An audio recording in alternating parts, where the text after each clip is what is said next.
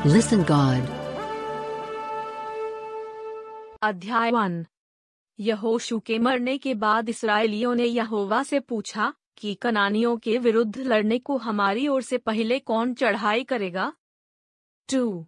यहोवा ने उत्तर दिया, यहूदा चढ़ाई करेगा। सुनो, मैंने इस देश को उसके हाथ में दे दिया है। थ्री। तब यहूदा ने अपने भाई शिमोन से कहा, मेरे संग मेरे भाग में आ। कि हम कनानियों से लड़ें और मैं भी तेरे भाग में जाऊँगा। सो शिमोन उसके संग चला। फोर, और यहूदा ने चढ़ाई की और यहोवा ने कनानियों और परिजियों को उसके हाथ में कर दिया। तब उन्होंने बेजेक में उनमें से दस हज़ार पुरुष मार डाले। फाइव, और बेजेक में अदोनी बेजेक को पाकर वे उससे लड़े और कनानियों और परिजियों को मार डाला। सिक्स, परंतु अदोनी बेजेक भागा तब उन्होंने उसका पीछा करके उसे पकड़ लिया और उसके हाथ पाँव के अंगूठे काट डाले। सेवन। तब अदोनी बेजेक ने कहा, हाथ पाँव के अंगूठे काटे हुए सत्तर राजा मेरी मेज के नीचे टुकड़े बीनते थे, जैसा मैंने किया था, वैसा ही बदला परमेश्वर ने मुझे दिया है। तब वे उसे यरूशलेम को ले गए और वहाँ वह मर गया। एट। और यहूदियों ने यरूशलेम से लड़कर उसे ले लिया और तलवार से उसके निवासियों मार डाला और नगर को फूंक दिया। नाइन। और तब यहूदी पहाड़ी देश और दक्षिण देश और नीचे के देश में रहने वाले कनानियों से लड़ने को गए। टेन। और यहूदा ने उन कनानियों पर चढ़ाई की जो हेब्रोन में रहते थे। हेब्रोन का नाम तो पूर्वकाल में किरेतरबा था और उन्होंने शेष अहीमन और तलमै को मार डाला।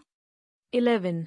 वहाँ से उसने जाकर दबीर के निवासियों पर चढ़ाई की। दबीर का नाम तो पूर्वकाल में किरित सिपेर था। ट्वेल्व तब कालेब ने कहा, जो किरियत सिपेर को मार के ले ले, उसे मैं अपनी बेटी अक्सा को ब्याह दूँगा। थर्टीन इस पर कालेब के छोटे भाई कंजी ओतनीयल ने उसे ले लिया, और उसने उसे अपनी बेटी अक्सा को ब्याह दिया। फोर्टीन और जब वह ओतनीयल के पास आई तब उसने उसको अपने पिता से कुछ भूमि मांगने को उभारा, फिर वह अपने गदहे पर से उतरी। तब कालेब ने उससे पूछा, तू क्या चाहती है? फिफ्टीन। वह उससे बोली, मुझे आशीर्वाद दे। तूने मुझे दक्षिण देश तो दिया है तो जल के सोते भी दे। इस प्रकार कालेब ने उसको ऊपर और नीचे के दोनों सोते दे दिए। सिक्सटीन। और मूसा के साले, एक केनी मनुष्य के संतान यहूदी के संग खजूर वाले नगर से यहूदा के जंगल में गए जो अराद के दक्षिण की ओर है, और जाकर इसराइल लोगों के साथ रहने लगे। सेवनटीन फिर यहूदा ने अपने भाई शिमोन के संग जाकर सपत में रहने वाले कनानियों को मार लिया, और उस नगर को सत्यानाश कर डाला, इसलिए उस नगर का नाम होरमा पड़ा। एटीन और यहूदा ने चारों ओर की भूमि समेत अज्जा, अशकलोन और एकरोन को ले लिया। नाइनटीन। और यहोवा यहूदा के साथ रहा, इसलिए उसने पहाड़ी देश के निवासियों निकाल दिया, परंतु तराई के निवासियों के पास लोहे के रथ थे, इसलिए वह उन्हें न निकाल सका। ट्वेंटी। और उन्होंने मूसा के कहने के अनुसार हेब्रोन कालेब को दे दिया, और उसने वहाँ से अनाक के तीनों पुत्रों को निकाल दिया। Twenty one. और यरूशलेम में रहने वाले यबूसियों को बिन्यामीनियों ने न निकाला इसलिए यबूसी आज के दिन तक यरूशलेम में बिन्यामीनियों के संग रहते हैं। Twenty two. फिर यूसुफ के घर आने ने बेतेल पर चढ़ाई की और यहोवा उनके संग था। Twenty three. और यूसुफ के घर आने ने बेतेल का भेद लेने को लोग भेजे और उस नगर का नाम पूर्वकाल में लूज था। Twenty four. और पहरुओं ने एक मनुष्य को उस नगर से निकलते हुए देखा और उससे कहा नगर में जाने का मार्ग हमें दिखा और हम तुझ पर दया करेंगे 25. जब उसने उन्हें नगर में जाने का मार्ग दिखाया, तब उन्होंने नगर को तो तलवार से मारा, परंतु उस मनुष्य को सारे घराने समेत छोड़ दिया 26. उस मनुष्य ने हित्तियों के देश में जाकर एक नगर बसाया और उसका नाम लूज रखा, और आज के दिन तक उसका नाम वही है 27. मनश्शे अपने अपने गानवों समेत बेतशान, तानाक, दोर, लिबलाम और मगिद्दो के निवासियों को न निकाला, इस प्रकार कनानी उस देश में बसे ही रहे 28. परंतु जब इसराइली सामर्थी हुए, तब उन्होंने कनानियों से बेगारी ली, परंतु उन्हें पूरी रीति से न निकाला 29.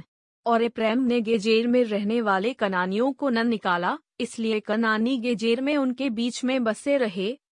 थर्टी जबलून ने कित्रोन और नहलोल के निवासियों न निकाला, इसलिए कनानी उनके बीच में बसे रहे और उनके वश में हो गए। Thirty one. आशेर ने अक्को, सीदोन, अहलाब, अकजीब, हेलवा, अपनीक और राहोब के निवासियों को न निकाला। Thirty two.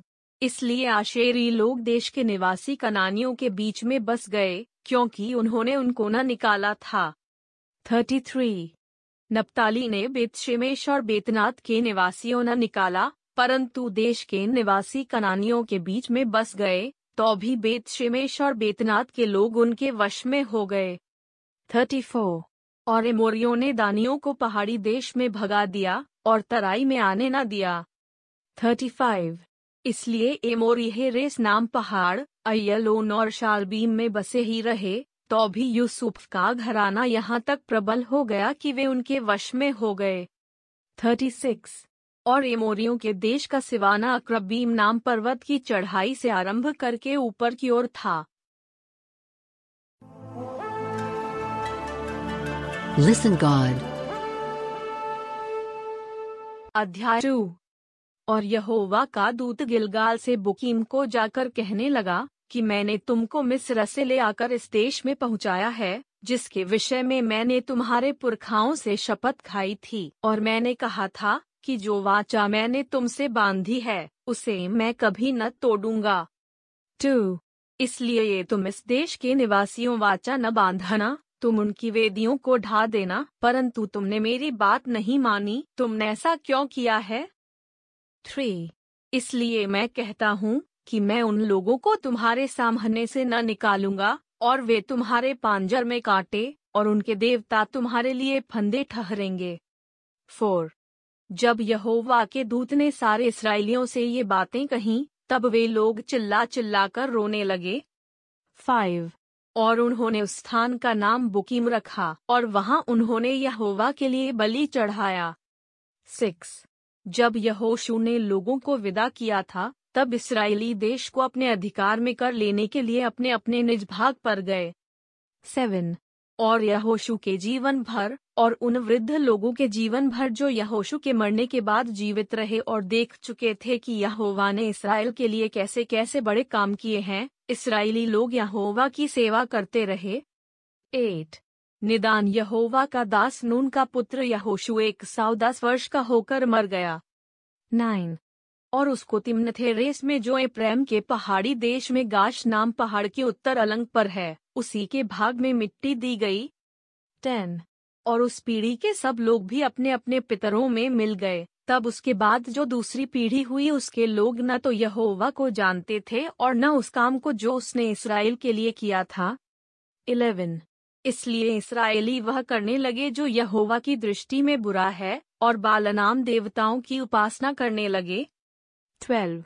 वे अपने पूर्वजों के परमेश्वर यहोवा को, जो उन्हें मिस्र देश से निकाल लाया था, त्याग कर पराये देवताओं की उपासना करने लगे और उन्हें दंडवत किया और यहोवा कोरिस दिलाई। थर्टीन। वे यहोवा को त्याग करके बाल देवताओं और अश्तोरेत देवियों की उपासना करने लगे।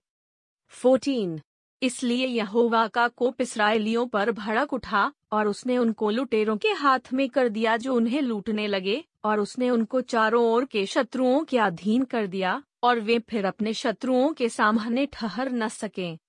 फिफ्टीन जहाँ कहीं वे बाहर जाते वहाँ यहोवा का हाथ उनकी बुराई में लगा रहता था, जैसे यहोवा ने उनसे कहा था, वरन यहोवा ने शपथ खाई थी। इस प्रकार से बड़े संकट में पड़ गए। सिक्सटीन तो भी यहोवा उनके लिए न्यायी ठहराता था जो उन्हें लूटने वाले के हाथ से छुड़ाते थे। सेवनटीन, परंतु वे अपने न्यायियों की भी नहीं मानते थे।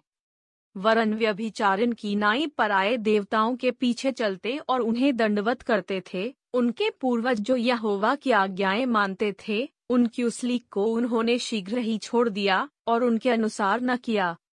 एटीन और जब जब यहोवा उनके लिए न्यायी को ठहराता, तब तब वह उस न्यायी के संग रहकर उसके जीवन भर उन्हें शत्रुओं के हाथ से छुड़ाता था, क्योंकि यहोवा उनका कराहना जो अंधेर और उपद्रव करने वालों के कारण होता था सुनकर दुखी था। 19. परंतु जब न्यायी मर जाता, तब वे फिर पराये देवताओं के पीछे चलकर उनकी उपासना करते और उन्हें दंडवत करके अपने पुरखाओं से अधिक बिगड़ जाते थे। और अपने बुरे कामों और हठीली चाल को नहीं छोड़ते थे। ट्वेंटी। इसलिए यहोवा का कोप इसराइल पर भड़क उठा और उसने कहा, इस जाति ने उस वाचा को जो मैंने उनके पूर्वजों से बांधी थी तोड़ दिया और मेरी बात नहीं मानी। Twenty one. इस कारण जिन जातियों को यहोशू मरते समय छोड़ गया है, उनमें से मैं अब किसी को उनके सामने से न निकालूँगा। Twenty two. जिससे उनके द्वारा मैं इसराइलियों की परीक्षा करूँ कि जैसे उनके पूर्वज मेरे मार्ग पर चलते थे वैसे ही ये भी चलेंगे कि नहीं? ट्वेंटी थ्री इसलिए यहोवा ने उन जातियों को एकाएक न निकाला वरन रहने दिया और उसने उन्हें यहोशू के हाथ में भी उनको न सौंपा था। Listen God. अध्याय इसराइलियों में से जितने कनान में की लड़ाइयों में भागी न हुए थे, उन्हें परखने के लिए यहोवा ने इन जातियों को देश में इसलिए रहने दिया। टू, की पीढ़ी पीढ़ी के इसराइलियों में से जो लड़ाई को पहले न जानते थे वे सीखें और जान लें।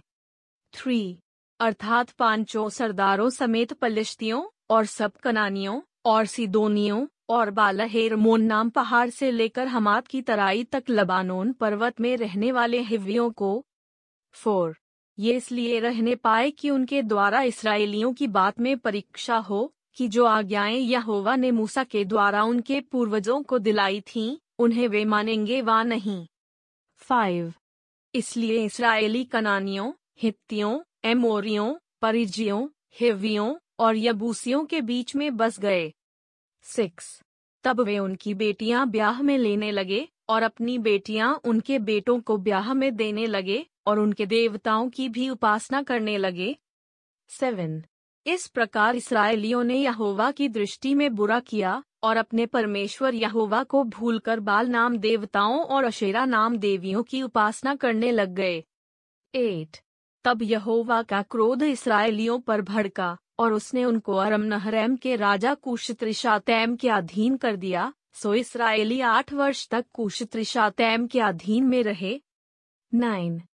तब इसराइलियों ने यहोवा की दोहाई दी, और उसने इसराइलियों के लिए कालेब के छोटे भाई ओतनियल नाम एक कंजी छुड़ाने वाले को ठहराया, और उसने उनको छुड़ाया। टेन। उसमें यहोवा का आत्मा समाया, और वह इसराइलियों का न्यायी बन गया, और लड़ने को निकला, और यहोवा ने आराम के राजा कुशत्रिशा तैम को उसके हाथ में कर दिया, और वह कुशत्रिशा तैम पर जयवंत हुआ। इलेवन। तब चालीस वर्ष तक देश में शांति बनी रही और उन्हीं दिनों में कंजी ओतनियल मर गया। ट्वेल्व। तब इसराइलियों ने फिर यहोवा की दृष्टि में बुरा किया और यहोवा ने मुआब के राजा इग्लोन को इसराइल पर प्रबल किया, क्योंकि उन्होंने यहोवा की दृष्टि में बुरा किया था। थर्टीन। इसलिए उसने अम्मोनियों और अमालेकियों को अपने पास इकट्ठा किया और जाकर इसराइल को मार लिया। और खजूर वाले नगर को अपने वश में कर लिया। फोर्टीन तब इसराइली अठारह वर्ष तक मुआब के राजा एग्लोन के अधीन में रहे। फिफ्टीन फिर इसराइलियों ने यहोवा की दोहाई दी और उसने गेरा के पुत्र एहुद नाम एक बिन्यामीनी को उनका छुड़ाने वाला ठहराया। वह बैनहत्था था। इसराइलियों ने उसी के हाथ से मुआब के राजा एग्लोन के पास कुछ भेंट भेजी। सिक्सटीन एहूद ने हाथ भर लंबी एक दोधारी तलवार बनवाई थी और उसको अपने वस्त्र के नीचे दाहिनी जांघ पर लटका लिया। सेवनटीन तब वह उस भेंट को मुआब के राजा एग्लोन के पास जो बड़ा मोटा पुरुष था ले गया। एटीन जब वह भेंट को दे चुका, तब भेंट के लाने वाले को विदा किया। 19. परंतु वह आप गिलगाल के निकट की खुदी हुई मूर्तों के पास लौट गया और एग्लोन के पास कहला भेजा कि, हे राजा, मुझे तुझसे एक भेद की बात कहनी है। तब राजा ने कहा, थोड़ी देर के लिए बाहर जाओ। तब जितने लोग उसके पास उपस्थित थे, वे सब बाहर चले गए। ट्वेंटी। तब एहूद उसके पास गया। वह तो अपनी एक हवादार अटारी में अकेला बैठा था। एहूद ने कहा, परमेश्वर की ओर से मुझे तुझसे एक बात कहनी है। तब वह गद्दी पर से उठ खड़ा हुआ। Twenty one. इतने में एहूद ने अपना बाया हाथ बढ़ाकर अपनी दाहिनी जांघ पर से तलवार खींचकर उसकी तोंद में घुसेड़ दी। Twenty two. और फल के पीछे मूठ भी बैठ गई, और फल चर्बी में धंसा रहा, क्योंकि उसने तलवार को उसकी तोंद में से न निकाला, वरन वह उसके आर पार निकल गई। Twenty three. तब एहूद छज्जे से निकलकर बाहर गया, और अटारी के किवाड़ खींचकर उसको बंद करके ताला लगा दिया। Twenty four. उसके निकल जाते ही राजा के दास आए तो क्या देखते हैं कि अटारी के किवाड़ों में ताला लगा है। इस कारण वे बोले कि निश्चय वह हवादार कोठरी में लघु शंका करता होगा। Twenty five. वे बाट जोहते जोहते लज्जित हो गए, तब यह देखकर कि वह अटारी के किवाड़ नहीं खोलता। उन्होंने कुंजी लेकर किवाड़ खोले तो क्या देखा कि उनका स्वामी भूमि पर मरा पड़ा है। Twenty six. जब तक वह सोच विचार कर ही रहे थे, तब तक यहूद भाग निकला और खुदी हुई मूर्तों की परली और होकर सेरे में जाकर शरण ली। ट्वेंटी सेवन वहाँ पहुंचकर उसने प्रेम के पहाड़ी देश में नरसिंगा फूका, तब इसराइली उसके संग होकर पहाड़ी देश से उसके पीछे पीछे नीचे गए। ट्वेंटी एट और उसने उनसे कहा, मेरे पीछे पीछे चले आओ क्योंकि यहोवा ने तुम्हारे मुआबी शत्रुओं को तुम्हारे हाथ में कर दिया है। तब उन्होंने उसके पीछे पीछे जाके यर्दन के घाटों को जो मुआब देश की ओर है ले लिया और किसी को उतरने न दिया। Twenty nine. उस समय उन्होंने कोई दस हज़ार मुआबियों को मार डाला वे सबके सब हृष्ट पुष्ट और शूरवीर थे परंतु उनमें से एक भी न बचा। थर्टी। इस प्रकार उस समय मुआब इसराइल के हाथ के तले दब गया। तब अस्सी वर्ष तक देश में शांति बनी रही। Thirty one. उसके बाद अनाथ का पुत्र शमगर हुआ। उसने छह सौ पलिश्ती पुरुषों को बैल के पैने से मार डाला। इस कारण वह भी इसराइल का छुड़ाने वाला हुआ। Listen God. अध्याय फोर जब यहूद मर गया तब इसराइलियों ने फिर यहोवा की दृष्टि में बुरा किया। टू। इसलिए यहोवा ने उनको हासोर में विराजने वाले कनान के राजा याबीन के अधीन में कर दिया, जिसका सेनापति सीसरा था, जो अन्य जातियों की हरोशेत का निवासी था। थ्री। तब इसराइलियों ने यहोवा की दोहाई दी, क्योंकि सीसरा के पास लोहे के नौ सौ रथ थे, और वह इसराइलियों पर बीस वर्ष तक बड़ा अंधेर करता रहा। फोर। उस समय लप्पी दोत की स्त्री दबोरा जो नबिया थी इसराइलियों का न्याय करती थी। फाइव वह प्रेम के पहाड़ी देश में रामा और बेतेल के बीच में दबोरा के खजूर के तले बैठा करती थी और इसराइली उसके पास न्याय के लिए जाया करते थे। सिक्स। उसने अबीनोअम के पुत्र बाराक को के देश नप्ताली में से बुलाकर कहा, क्या इसराइल के परमेश्वर यहोवा ने यह आज्ञा नहीं दी कि तू जाकर ताबोर पहाड़ पर चढ़ नप्तालियों और जबुलूनियों में के दस हज़ार पुरुषों को संग ले जा। सेवन। तब मैं याबीन के सेनापति सीसरा के रथों और भीड़ भाड़ समेत की शोन नदी तक तेरी ओर खींच ले आऊँगा और उसको तेरे हाथ में कर दूँगा। एट। बाराक ने उससे कहा, यदि तू मेरे संग चलेगी तो मैं जाऊँगा, नहीं तो न जाऊँगा। नाइन। उसने कहा, नी। संदेह मैं तेरे संग चलूँगी तो भी यह यात्रा से तेरी तो कुछ बड़ाई न होगी, क्योंकि यहोवा सीसरा को एक स्त्री के अधीन कर देगा। तब दबोरा उठकर बाराक के संग के देश को गई। टेन। तब बाराक ने जबुलून और नप्ताली के लोगों को के देश में बुलवा लिया, और उसके पीछे दस हज़ार पुरुष चढ़ गए, और दबोरा उसके संग चढ़ गई। इलेवन। हेबेर नाम केनी ने उन केनियों में से जो मूसा के साले हुबाब के वंश के थे, अपने को अलग करके के देश के पास के साननीम के बांजवरिज तक जाकर अपना डेरा वहीं डाला था। ट्वेल्व। जब सीसरा को यह समाचार मिला कि अबीनोअम का पुत्र बाराक ताबोर पहाड़ पर चढ़ गया है। थर्टीन। तब सीसरा ने अपने सब रथ, जो लोहे के नौ सौ रथ थे, और अपने संग की सारी सेना को अन्य जातियों के हरोशेत के कीशोन नदी पर बुलवाया। फोर्टीन। तब दबोरा ने बाराक से कहा, उठ, क्योंकि आज वह दिन है जिसमें यहोवा सीसरा को तेरे हाथ में कर देगा। क्या यहोवा तेरे आगे नहीं निकला है? इस पर बाराक और उसके पीछे पीछे दस हज़ार पुरुष ताबोर पहाड़ से उतर पड़े। फिफ्टीन तब यहोवा ने सारे रथों, वरन सारी सेना समेत सीसरा को तलवार से बाराक के सामने घबरा दिया और सीसरा रथ पर से उतर के पाँव पाँव भाग चला। सिक्सटीन और बाराक ने अन्य जातियों के हरोशेत तक रथों और सेना का पीछा किया, और तलवार से सीसरा की सारी सेना नष्ट की गई, और एक भी मनुष्य न बचा। सेवनटीन परंतु सीसरा पाँव पाँव हेबेर केनी की स्त्री आयल के डेरे को भाग गया, क्योंकि हासोर के राजा याबीन और हेबेर केनी में मेल था। एटीन तब यायल सीसरा की भेंट के लिए निकलकर उससे कहने लगी, हे मेरे प्रभु, आ, मेरे पास आ और न डर। तब वह उसके पास डेरे में गया और उसने उसके ऊपर कंबल डाल दिया। नाइनटीन। तब सीसरा ने उससे कहा, मुझे प्यास लगी है, मुझे थोड़ा पानी पिला। तब उसने दूध की कुप्पी खोलकर उसे दूध पिलाया और उसको ओढ़ा दिया। ट्वेंटी। तब उसने उससे कहा, डेरे के द्वार पर खड़ी रह और यदि कोई आकर तुझसे पूछे कि यहाँ कोई पुरुष है, तब कहना, कोई भी नहीं। Twenty one. इसके बाद हेबेर की स्त्री आयल ने डेरे की एक खूंटी ली और अपने हाथ में एक हथौड़ा भी लिया और दबे पाँव उसके पास जाकर खूंटी को उसकी कनपटी में ऐसा ठोक दिया कि खूंटी पार होकर भूमि में धंस गई। वह तो थका था, ही इसलिए गहरी नींद में सो रहा था, सो वह मर गया। Twenty two. जब बाराक सीसरा का पीछा करता हुआ आया, तब याएल उससे भेंट करने के लिए निकली और कहा, इधर आ जिसका तू खोजी है उसको मैं तुझे दिखाऊँगी तब उसने उसके साथ जाकर क्या देखा कि सीसरा मरा पड़ा है और वह खूंटी उसकी कनपटी में गड़ी है 23. इस प्रकार परमेश्वर ने उस दिन कनान के राजा याबीन को इसराइलियों के सामने नीचा दिखाया 24. और इसराइली कनान के राजा याबीन पर प्रबल होते गए, यहाँ तक कि उन्होंने कनान के राजा याबीन को नष्ट कर डाला Listen God.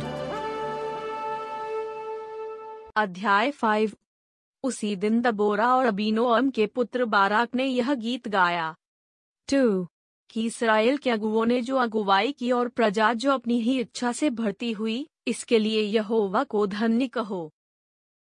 थ्री हे राजाओ सुनो हे अधिपतियों कान लगाओ मैं आप यहोवा के लिए गीत गाऊँगी इसराइल के परमेश्वर यहोवा का मैं भजन करूँगी।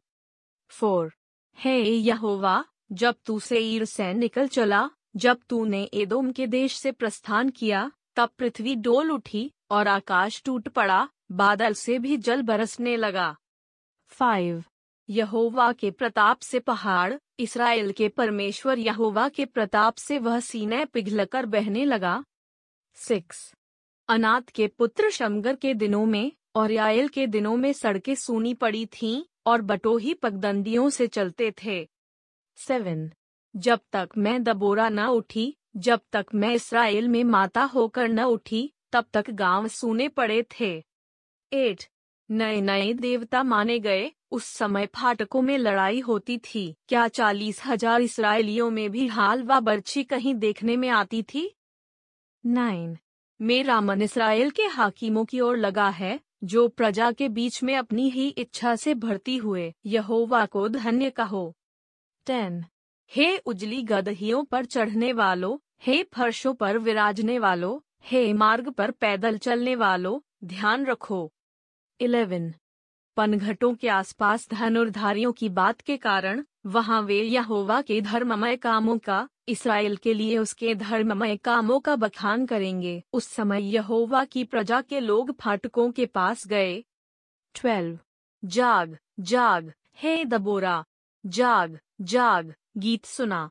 हे बाराक, उठ, हे अबीनोअम के पुत्र, अपने बंधुओं को बंधुआई में ले चल। थर्टीन।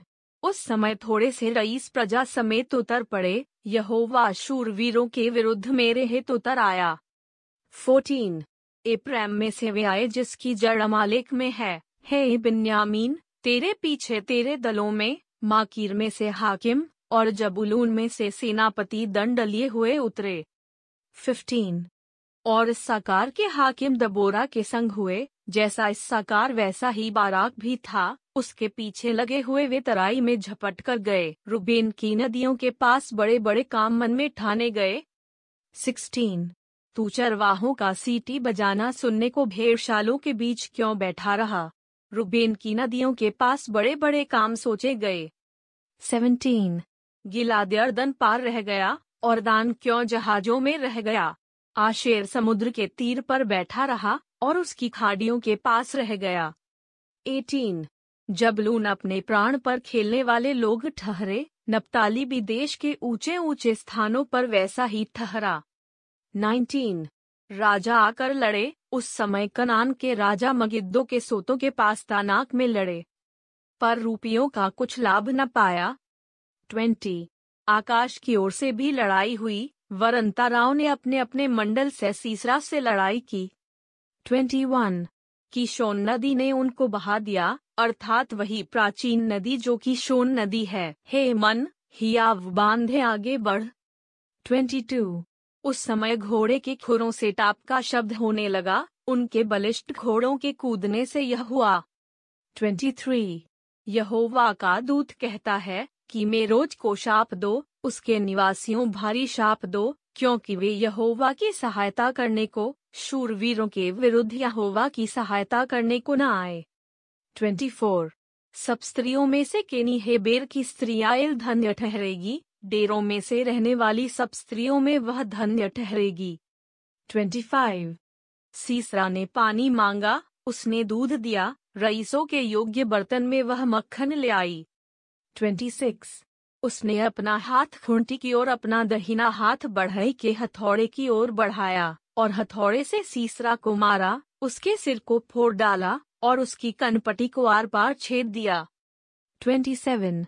उस स्त्री के पांवों पर वह झुका, वह गिरा, वह पड़ा रहा उस स्त्री के पांवों पर वह झुका, वह गिरा, जहाँ झुका, वहीं मरा पड़ा रहा 28. खिड़की में से एक स्त्री झाँक कर चिल्लाई, सीसरा की माता ने झिलमिली की ओट से पुकारा कि उसके रथ के आने में इतनी देर क्यों लगी उसके रथों के पहियों को अबेर क्यों हुई है 29. उसकी बुद्धिमान प्रतिष्ठित स्त्रियों ने उसे उत्तर दिया, वरन उसने अपने आप को इस प्रकार उत्तर दिया।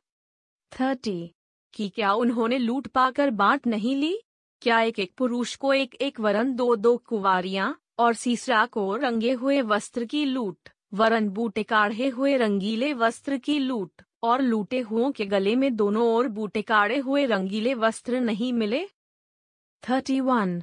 है यहोवा तेरे सब शत्रु ऐसे ही नाश हो जाएँ। परंतु उसके प्रेमी लोग प्रताप के साथ उदय होते हुए सूर्य के समान तेजोमय हो फिर देश में चालीस वर्ष तक शांति रही Listen God. अध्याय सिक्स तब इसराइलियों ने यहोवा की दृष्टि में बुरा किया इसलिए यहोवा ने उन्हें मिद्यानियों के वश में सात वर्ष कर रखा टू और मिद्यानी इसराइलियों पर प्रबल हो गए। मिद्यानियों के डर के मारे इसराइलियों ने पहाड़ों के गहरे खड्डों और गुफाओं और किलों को अपने निवास बना लिए। थ्री। और जब जब इसराइली बीज बोते तब तब मिद्यानी और अमालेकी और पूर्वी लोग उनके विरुद्ध चढ़ाई करके। फोर। अजातक छावनी डाल डालकर भूमि की उपज नाश कर डालते थे और इसराइलियों के लिए न तो कुछ भोजन वस्तु और न भेड़ बकरी और न गाय बैल और न गदहा छोड़ते थे। फाइव क्योंकि वे अपने पशुओं और डेरों को लिए हुए चढ़ाई करते और टिड्डियों के दल के समान बहुत आते थे और उनके ऊँट भी अनगिनत होते थे और वे देश को उजाड़ने के लिए उसमें आया करते थे। सिक्स और मिद्यानियों के कारण इसराइली बड़ी दुर्दशा में पड़ गए, तब इसराइलियों ने यहोवा की दोहाई दी। सेवन जब इसराइलियों ने मिद्यानियों के कारण यहोवा की दोहाई दी एट। तब यहोवा ने इसराइलियों के पास एक नबी को भेजा, जिसने उनसे कहा इसराइल का परमेश्वर यहोवायों कहता है कि मैं तुमको मिस्र में से ले आया और दासत्व के घर से निकाल ले आया। नाइन। और मैंने तुमको मिस्रियों के हाथ से, वरन जितने तुम पर अंधेर करते थे उन सबों के हाथ से छुड़ाया और उनको तुम्हारे सामने से बरबस निकालकर उनका देश तुम्हें दे दिया। टेन। और मैंने तुमसे कहा कि मैं तुम्हारा परमेश्वर यहोवा हूँ। एमोरी लोग जिनके देश में तुम रहते हो, उनके देवताओं का भय न मानना, परंतु तुमने मेरा कहना नहीं माना। इलेवन। फिर यहोवा का दूत आकर उस बांजव रिज के तले बैठ गया, जो अजेरियोआश का था, और उसका पुत्र गिदोन एक दाखरस के कुंड में गेहूँ इसलिए झाड़ रहा था कि उसे मिद्यानियों से छिपा रखे। ट्वेल्व। उसको यहोवा के दूत ने दर्शन देकर कहा, हे शूरवीर सूरमा, यहोवा तेरे संग है। थर्टीन। गिदोन ने उससे कहा, हे मेरे प्रभु बिनती सुन, यदि यहोवा हमारे संग होता तो हम पर यह सब विपत्ति क्यों पड़ती? और जितने आश्चर्य कर्मों का वर्णन हमारे पुरखा यह कहकर करते थे, कि क्या यहोवा हमको मिस्र से छुड़ा नहीं लाया, वे कहाँ रहे?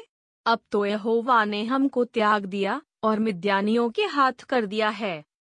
फोर्टीन तब यहोवा ने उस पर दृष्टि करके कहा, अपनी इसी शक्ति पर जा और तू इसराइलियों को मिद्यानियों के हाथ से छुड़ाएगा, क्या मैंने तुझे नहीं भेजा?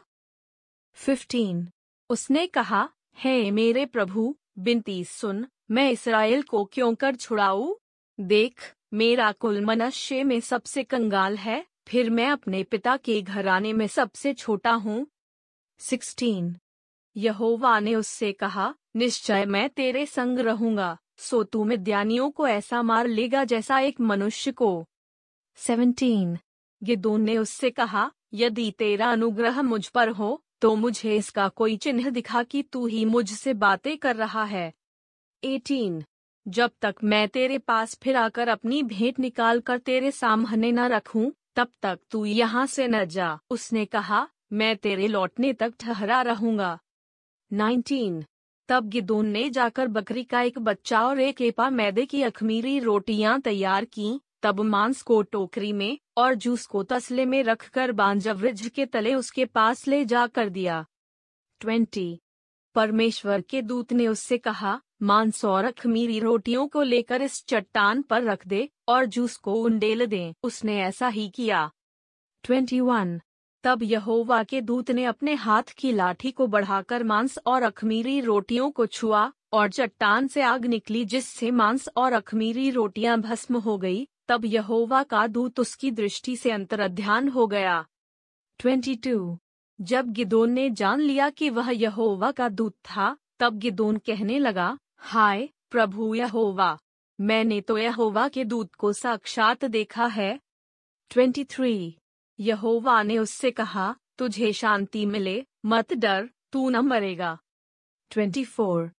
तब गिदोन ने वहाँ यहोवा की एक वेदी बनाकर उसका नाम यहोवा शालोम रखा वह आज के दिन तक अभी जैरियों के रोपरों में बनी है 25.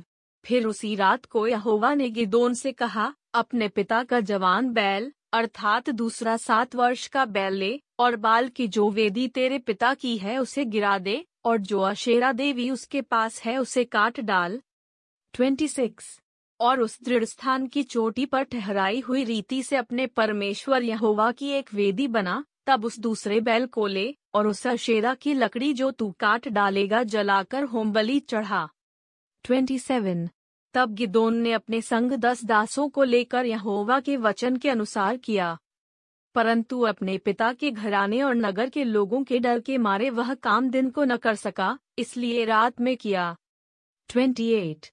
बिहान को नगर के लोग सवेरे उठकर क्या देखते हैं कि बाल की वेदी गिरी पड़ी है, और उसके पास की अशेरा कटी पड़ी है, और दूसरा बैल बनाई हुई वेदी पर चढ़ाया हुआ है 29. तब वे आपस में कहने लगे, यह काम किसने किया? और पूछ पाछ और ढूंढ ढांड करके वे कहने लगे कि यह योआश के पुत्र गिदोन का काम है। थर्टी।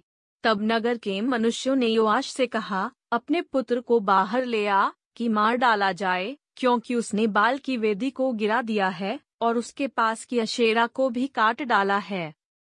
Thirty one. योआश ने उन सबों से जो उसके सामने खड़े हुए थे कहा क्या तुम बाल के लिए वाद विवाद करोगे? क्या तुम उसे बचाओगे?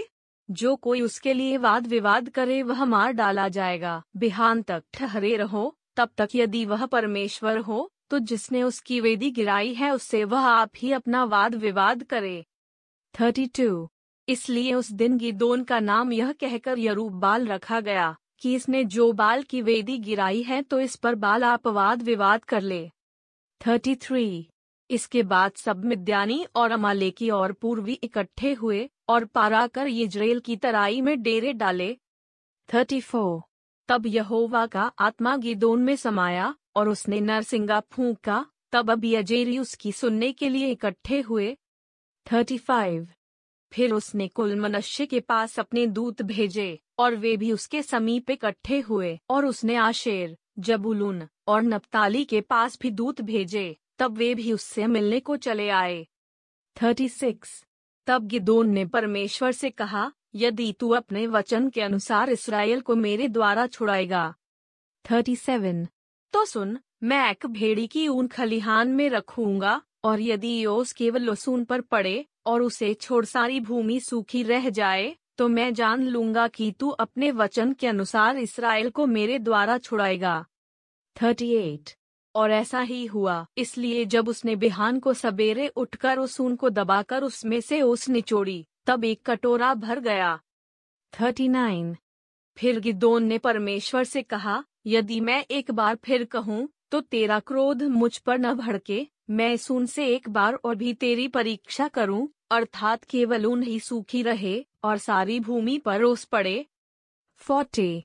इस रात को परमेश्वर ने ऐसा ही किया अर्थात केवल ऊन ही सूखी रह गई और सारी भूमि पर ओस पड़ी।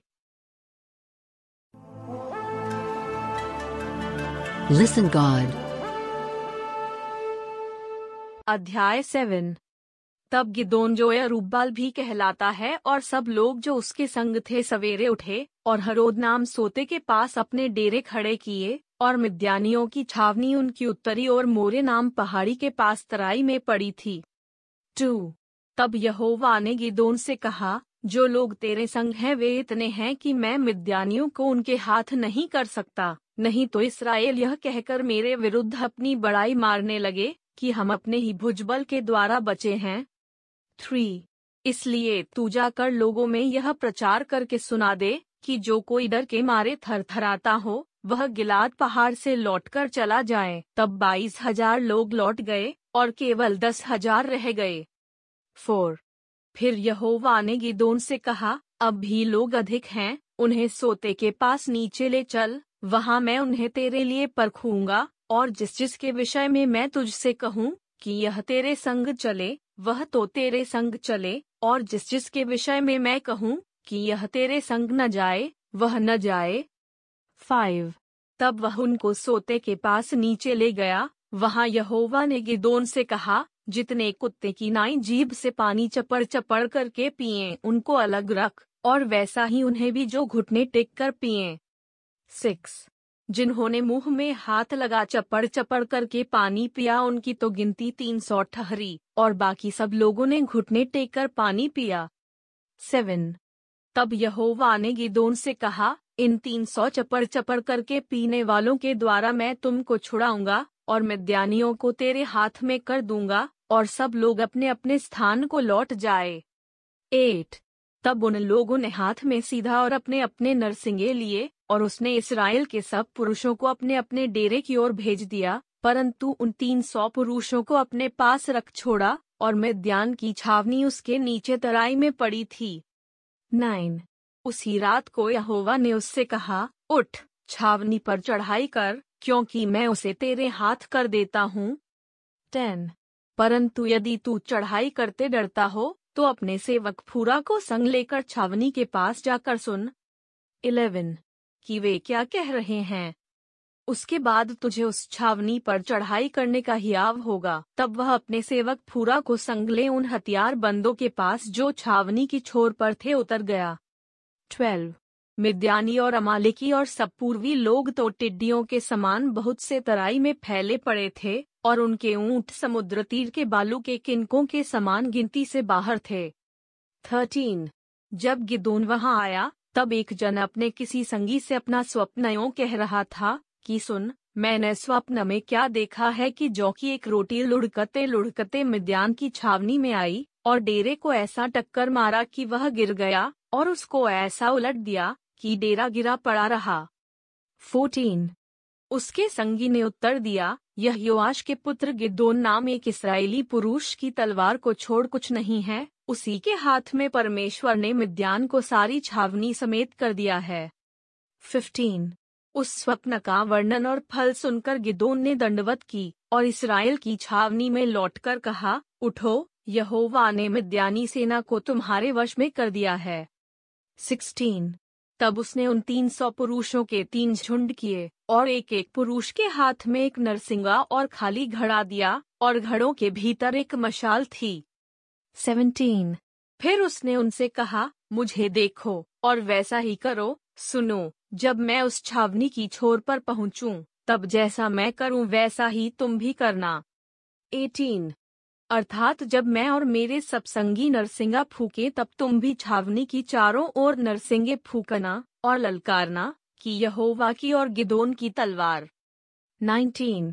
बीच वाले पहर के आदि में ज्यों ही पहरुओं की बदली हो गई थी, त्यों ही गिदोन अपने संग के सौ पुरुषों समेत छावनी की छोर पर गया और नरसिंगे को फूंक दिया और अपने हाथ के घड़ों को तोड़ डाला 20.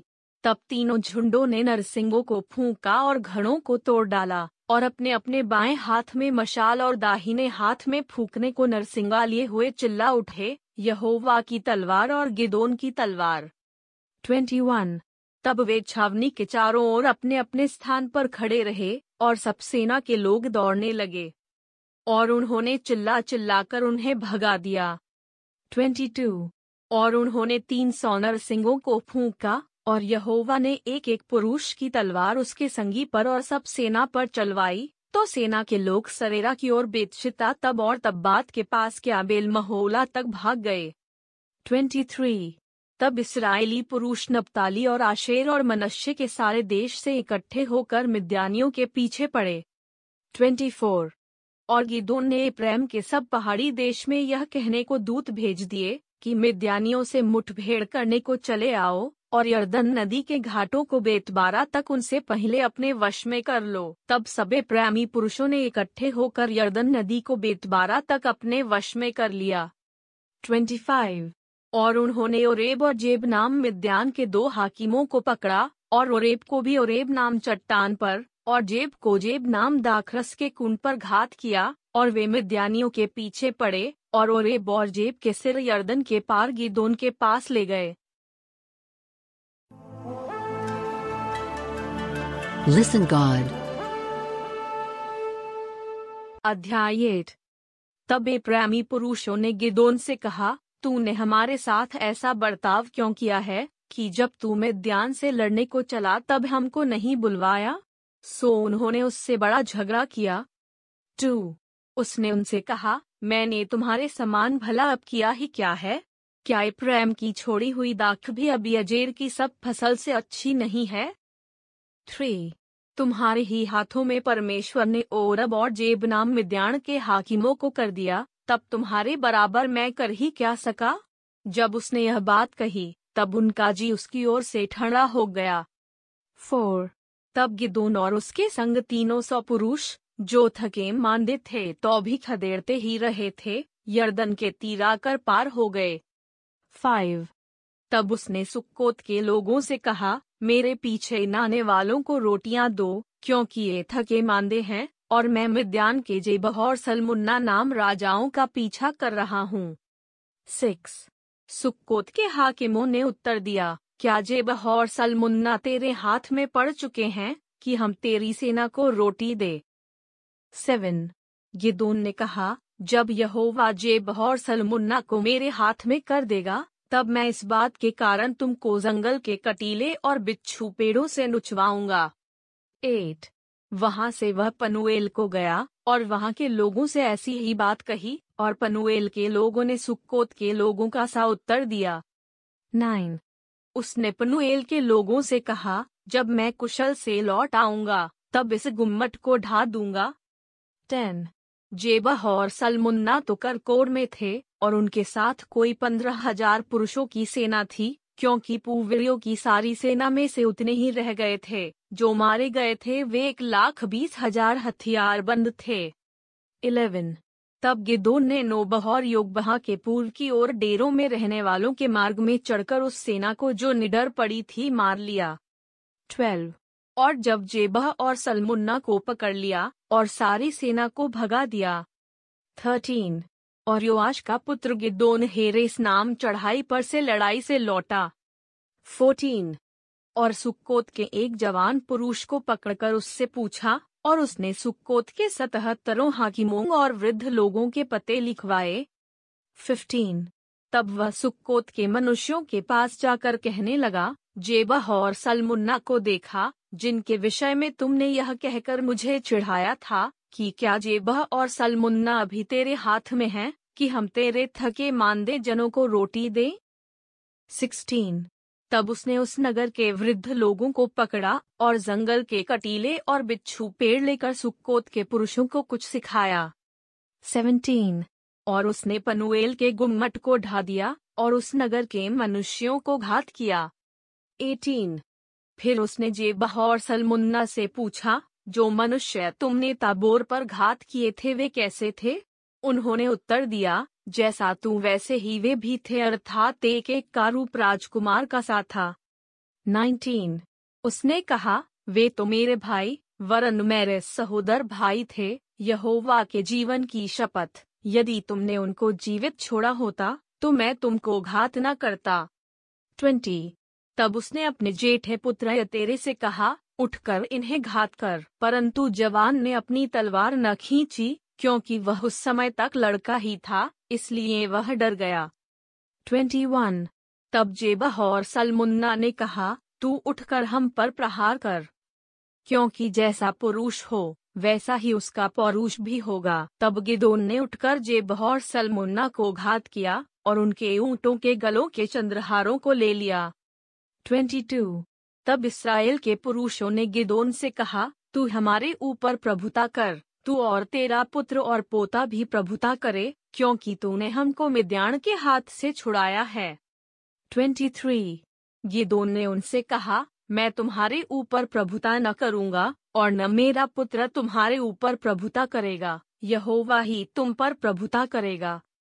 ट्वेंटी फोर फिर गिदोन ने उनसे कहा मैं तुमसे कुछ माँगता हूँ। अर्थात तुम मुझको अपनी अपनी लूट में की बालियाँ दो। वे तो इश्माइली थे, इस कारण उनकी बालियाँ सोने की थीं। उन्होंने कहा, निश्चय हम देंगे। 25 तब उन्होंने कपड़ा बिछाकर उसमें अपनी अपनी लूट में से निकालकर बालियाँ डाल दीं। 26 जो सोने की बालियाँ उसने मांग ली, उनका तौल एक हज़ार सात सौ शेकल हुआ, और उनको छोड़ चंद्रहार झुमके और बैंगनी रंग के वस्त्र जो मिद्यानियों के राजा पहने थे और उनके ऊँटों के गलों की जंजीर। 27 उनका गिदोन ने एक एपोद बनवाकर अपने ओप्र नाम नगर में रखा और सब इसराइल वहाँ व्यभिचारिणी की नाई उसके पीछे हो लिया और वह गिदोन और उसके घराने के लिए फंदा ठहरा। 28 इस प्रकार मिद्यान इसराइलियों से दब गया और फिर सिर न उठाया, और गिदोन के जीवन भर अर्थात चालीस वर्ष तक देश चैन से रहा। 29 योआश का पुत्र रूबाल तो जाकर अपने घर में रहने लगा। थर्टी और गिदोन के सत्तर बेटे उत्पन्न हुए, क्योंकि उसके बहुत स्त्रियाँ थीं। थर्टी वन और उसकी जो एक रखेली शकेम में रहती थी, उसके एक पुत्र उत्पन्न हुआ, और गिदोन ने उसका नाम अबीमेलिक रखा। थर्टी टू निदान योआश का पुत्र गिदोन पूरे बुढ़ापे में मर गया, और अब अबियजेरियों के रोप्र नाम गाँव में उसके पिता योआश की कब्र में उसको मिट्टी दी गई। Thirty three. गिदोन के मरते ही इसराइली फिर गए, और व्यभिचारिणी की नाई बाल देवताओं के पीछे हो लिए, और बाल बालबरीत को अपना देवता मान लिया। Thirty four. और इसराइलियों ने अपने परमेश्वर यहोवा को, जिसने उनको चारों ओर के सब शत्रुओं के हाथ से छुड़ाया था स्मरण न रखा। Thirty five. और न उन्होंने यरूब बाल अर्थात गिदोन की उस सारी भलाई के अनुसार जो उसने इसराइलियों के साथ की थी उसके घराने को प्रीति दिखाई। Listen God.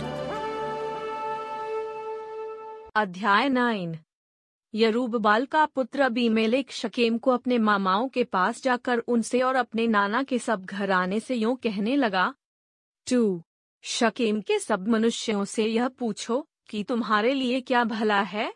क्या यह कि अरूप बाल के सत्तर पुत्र तुम पर प्रभुता करें? वा यह कि एक ही पुरुष तुम पर प्रभुता करे? और यह भी स्मरण रखो कि मैं तुम्हारा हाड़ मांस हूँ। थ्री, तब उसके मामाओं ने शकेम के सब मनुष्यों से ऐसी ही बातें कहीं, और उन्होंने यह सोचकर कि अभी मेलेक तो हमारा भाई है, अपना मन उसके पीछे लगा दिया। फोर तब उन्होंने बालबरीत के मंदिर में से सत्तर टुकड़े रूपे उसको दिए और उन्हें लगाकर अभी मेलेक ने नीच और लुच्चे जन रख लिए, जो उसके पीछे हो लिए। फाइव तब उसने ओप्र में अपने पिता के घर जाके अपने भाइयों को जो यरूब बाल के सत्तर पुत्र थे, एक ही पत्थर पर घात किया, परंतु यरूब बाल का योताम नाम लहुरा पुत्र छिपकर बच गया। सिक्स। तब शकेम के सब मनुष्यों और बेतमिल्लों के सब लोगों ने इकट्ठे होकर शकेम के खम्बे से पास वाले बांजव रिज के पास अभी मेलिक को राजा बनाया। सेवन।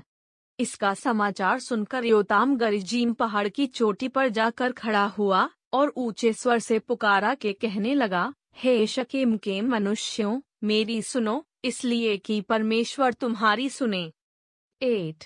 किसी युग में वृक्ष किसी का अभिषेक करके अपने ऊपर राजा ठहराने को चले, तब उन्होंने जलपाई के वृक्ष से कहा, तू हम पर राज्य कर। नाइन। तब जलपाई के वृक्ष ने कहा, क्या मैं अपनी उस चिकनाहट को छोड़कर, जिससे लोग परमेश्वर और मनुष्य दोनों का आदर मान करते हैं, वृक्षों का अधिकारी होकर इधर उधर डोलने को चलूँ? टेन। तब वृक्षों ने अंजीर के वृक्ष से कहा, तू आकर हम पर राज्य कर। इलेवन अंजीर के वृक्ष ने उनसे कहा, क्या मैं अपने मीठेपन और अपने अच्छे अच्छे फलों को छोड़ वृक्षों का अधिकारी होकर इधर उधर डोलने को चलूँ? ट्वेल्व फिर वृक्षों ने दाखलता से कहा, तू आकर हम पर राज्य कर थर्टीन दाखलता ने उनसे कहा, क्या मैं अपने नए मधु को छोड़, जिससे परमेश्वर और मनुष्य दोनों को आनंद होता है, वृक्षों की अधिकारिणी होकर इधर उधर डोलने को चलूँ? फोर्टीन। तब सब वृक्षों ने झड़बेरी से कहा, तू आकर हम पर राज्य कर। फिफ्टीन। झड़बेरी ने उन वृक्षों से कहा, यदि तुम अपने ऊपर राजा होने को मेरा अभिषेक सच्चाई से करते हो तो आकर मेरी छांग में शरण लो। और नहीं तो झड़बेरी से आग निकलेगी जिससे लबानोन के देवदारू भी भस्म हो जाएँगे। सिक्सटीन। इसलिए अब यदि तुमने सच्चाई और खराई से अभी मेलेक को राजा बनाया है और यरूब बाल और उसके घराने से भलाई की, और उसने उसके काम के योग्य बर्ताव किया हो तो भला। सेवनटीन मेरा पिता तो तुम्हारे निमित्त लड़ा, और अपने प्राण पर खेलकर तुमको मिद्यानियों के हाथ से छुड़ाया। एटीन परंतु तुमने आज मेरे पिता के घराने के विरुद्ध उठकर बलवा किया, और उसके सत्तर पुत्र एक ही पत्थर पर घात किए और उसकी लौड़ी के पुत्र अभी मेलेक को इसलिए शकेम के मनुष्यों के ऊपर राजा बनाया है कि वह तुम्हारा भाई है 19. इसलिए यदि तुम लोगों ने आज के दिन यरूबाल और उसके घराने से सच्चाई और खराई से बर्ताव किया हो तो अभी मेलेक के कारण आनंद करो, और वह भी तुम्हारे कारण आनंद करे 20. और नहीं तो अभी मेलिक से ऐसी आग निकले जिससे शकेम के मनुष्य और बेतमिल्लो भस्म हो जाएँ। शकेम के मनुष्यों और बेतमिल्लो से ऐसी आग निकले जिससे अभी मेलेक भस्म हो जाए 21. तब योताम भागा और अपने भाई अभी मेलेक के डर के मारे बेर को जाकर वहाँ रहने लगा 22. और अभी मेलेक इसराइल के ऊपर तीन वर्ष हाकिम रहा 23. तब परमेश्वर ने अभी मेलिक और शकेम के मनुष्यों के बीच एक बुरी आत्मा भेज दी सो शकेम के मनुष्य अभी मेलेक का विश्वासघात करने लगे 24. जिससे रूबाल के सत्तर पुत्रों पर किए हुए उपद्रव का फल भोगा जाए और उनका खून उनके घात करने वाले उनके भाई अभी मेलेक के सिर पर और उसके अपने भाइयों के घात करने में उसकी सहायता करने वाले शकेम के मनुष्यों के सिर पर भी हो 25. तब शकेम के मनुष्यों ने पहाड़ों की चोटियों पर उसके लिए घातकों को बैठाया जो उस मार्ग से सब आने जाने वालों को लूटते थे, और इसका समाचार अभी मेलेक को मिला 26. तब एबेद का पुत्र गाल अपने भाइयों समेत शकेम में आया, और शकेम के मनुष्यों ने उसका भरोसा किया 27. और उन्होंने मैदान में जाकर अपनी अपनी दाख की बारियों के फल तोड़े, और उनका रस रौंदा, और स्तुति का बलिदान कर अपने देवता के मंदिर में जाकर खाने, पीने, और अभी मेलेक को कोसने लगे 28. तब एबेद के पुत्र गाल ने कहा, अभी मेलेक कौन है? शकीम कौन है कि हम उसके अधीन रहें? क्या वह यरूब बाल का पुत्र नहीं? क्या जबूल उसका नाइब नहीं? शकेम के पिता हमोर के लोगों के तो अधीन हो, परंतु हमें उसके अधीन क्यों रहे? 29. और यह प्रजा मेरे वश में होती हो क्या ही भला होता? तब तो मैं अभी मेलेक को दूर करता। फिर उसने अभी मेलेक से कहा, अपनी सेना की गिनती बढ़ाकर निकला। थर्टी। एबेद के पुत्र गाल की वे बातें सुनकर नगर के हाकिम जबूल का क्रोध भड़क उठा। Thirty one. और उसने अभी मेलेक के पास छिपके दूतों से कहला भेजा कि अबेद का पुत्र गाल और उसके भाई शकेम में आके नगर वालों को तेरा विरोध करने को उसका रहे हैं। Thirty two. इसलिए तू अपने संग वालों समेत रात को उठकर मैदान में घात लगा। Thirty three. फिर बिहान को सवेरे सूर्य के निकलते ही उठकर इस नगर पर चढ़ाई करना, और जब वह अपने संग वालों समेत तेरा सामना करने को निकले तब जो तुझसे बंद पड़े वही उससे करना। Thirty four. तब अबीमेलेक और उसके संग के सब लोग रात को उठ चार झुंड बांधकर शकेम के विरुद्ध घात में बैठ गए। Thirty five. और एबेद का पुत्र गाल बाहर जाकर नगर के फाटक में खड़ा हुआ, तब अबीमेलेक और उसके संगी घात छोड़कर उठ खड़े हुए। Thirty six. उन लोगों को देखकर गाल जबूल से कहने लगा, देख, पहाड़ों की चोटियों पर से लोग उतरे आते हैं। जबूल ने उससे कहा, वह तो पहाड़ों की छाया है जो तुझे मनुष्यों के समान देख पड़ती है। Thirty seven. गाल ने फिर कहा, देख लोग देश के बीचों बीच होकर उतरे आते हैं, और एक झुंड मोनीम नाम बाज वृक्ष के मार्ग से चला आता है। थर्टी एट जबूल ने उससे कहा, तेरी यह बात कहाँ रही, कि अभी मेले कौन है कि हम उसके अधीन रहें? ये तो वे ही लोग हैं जिनको तूने निकम्मा जाना था, इसलिए अब निकलकर उनसे लड़। थर्टी नाइन तब गाल शकेम के पुरुषों का अगुवा हो बाहर निकलकर अभी मेलेक से लड़ा। फोर्टे। और अभी मेलेक ने उसको खदेड़ा और अभी मेलेक के सामने से भागा और नगर के फाटक तक पहुँचते पहुँचते बहुतेरे घायल होकर गिर पड़े फोर्टी वन तब अभी में लेकर रूमा में रहने लगा और जबूल ने गाल और उसके भाइयों को निकाल दिया और शकेम में रहने न दिया 42. दूसरे दिन लोग मैदान में निकल गए और यह भी मेलेक को बताया गया 43. और उसने अपनी सेना के तीन दल बांधकर मैदान में घात लगाई, और जब देखा कि लोग नगर से निकले आते हैं तब उन पर चढ़ाई करके उन्हें मार लिया 44. अभी मेलेक अपने संघ के दलों समेत आगे दौड़कर नगर के फाटक पर खड़ा हो गया, और दो दलों ने उन सब लोगों पर धावा करके जो मैदान में थे उन्हें मार डाला 45. उसी दिन अभी मेलेक ने नगर से दिन भर लड़कर उसको ले दिया और उसके लोगों को घात करके नगर को ढा दिया और उस पर नमक छिड़कवा दिया 46. यह सुनकर शकेम के गुम्मट के सब रहने वाले अलबरीत के मंदिर के गढ़ में जा घुसे 47. जब अभी में लेक को यह समाचार मिला कि शकेम के गुम्मट के सब मनुष्य इकट्ठे हुए हैं 48. तब वह अपने सब संगियों समेत सलमो नाम पहाड़ पर चढ़ गया और हाथ में कुल्हाड़ी ले पेड़ों में से एक डाली काटी, और उसे उठाकर अपने कंधे पर रख ली और अपने संग वालों से कहा कि जैसा तुमने मुझे करते देखा वैसा ही तुम भी झटपट करो 49. तब उन सब लोगों ने भी एक एक डाली काट ली और अभी मेले के पीछे हो उनको गढ़ पर डालकर गढ़ में आग लगाई तब शकिम के गुम्मट के सब स्त्री पुरुष जो अटकल एक हज़ार थे मर गए। फिफ्टी। तब अभी मेलेक ने बेस को जाकर उसके सामने डेरे खड़े करके उसको ले लिया। Fifty one.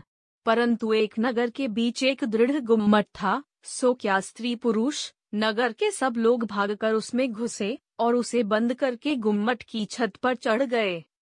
Fifty two. तब अबीमेलेक गुम्मट के निकट जाकर उसके विरुद्ध लड़ने लगा और गुम्मट के द्वार तक गया कि उसमें आग लगाए 53. तब किसी स्त्री ने चली के ऊपर का पाट अबीमेलेक के सिर पर डाल दिया और उसकी खोपड़ी फट गई 54. तब उसने फट अपने हथियारों के ढोने वाले जवान को बुलाकर कहा, अपनी तलवार खींचकर मुझे मार डाल ऐसा न हो कि लोग मेरे विषय में कहने पाएँ कि उसको एक स्त्री ने घात किया, तब उसके जवान ने तलवार भोंक दी, और वह मर गया 55. यह देखकर कि अभी मेलेक मर गया है, इसराइली अपने अपने स्थान को चले गए 56. इस प्रकार जो दुष्ट काम अभी मेलेक ने अपने सत्तर भाइयों को घात करके अपने पिता के साथ किया था, उसको परमेश्वर ने उसके सिर पर लौटा दिया 57. और शकिम के पुरुषों के भी सब दुष्ट काम परमेश्वर ने उनके सिर पर लौटा दिए और यरूब बाल के पुत्र योताम का शाप उन पर घट गया Listen God. अध्याय एन अभी में लिख के बाद इसराइल के छुड़ाने के लिए थे तोला नाम एक हिस्साकारी उठा वह दोदो का पोता और पुआ का पुत्र आया और प्रेम के पहाड़ी देश के शामीर नगर में रहता आया। टू। वह तेईस वर्ष तक इसराइल का न्याय करता रहा, तब मर गया और उसको शामीर में मिट्टी दी गई। थ्री। उसके बाद गिलादी आईर उठा, वह बाईस वर्ष तक इसराइल का न्याय करता रहा। फोर। और उसके तीस पुत्र थे जो गदहियों के तीस बच्चों पर सवार हुआ करते थे, और उनके तीस नगर भी थे जो गिलाद देश में हैं। और आज तक हब्बोत्याईर कहलाते हैं। फाइव और याईर मर गया और उसको कामोन में मिट्टी दी गई।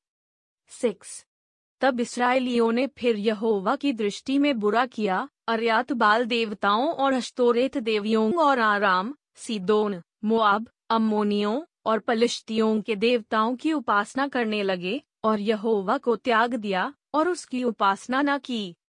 सेवन तब यहोवा का क्रोध इसराइल पर भड़का, और उसने उन्हें पलिश्तियों और अम्मुनियों के अधीन कर दिया।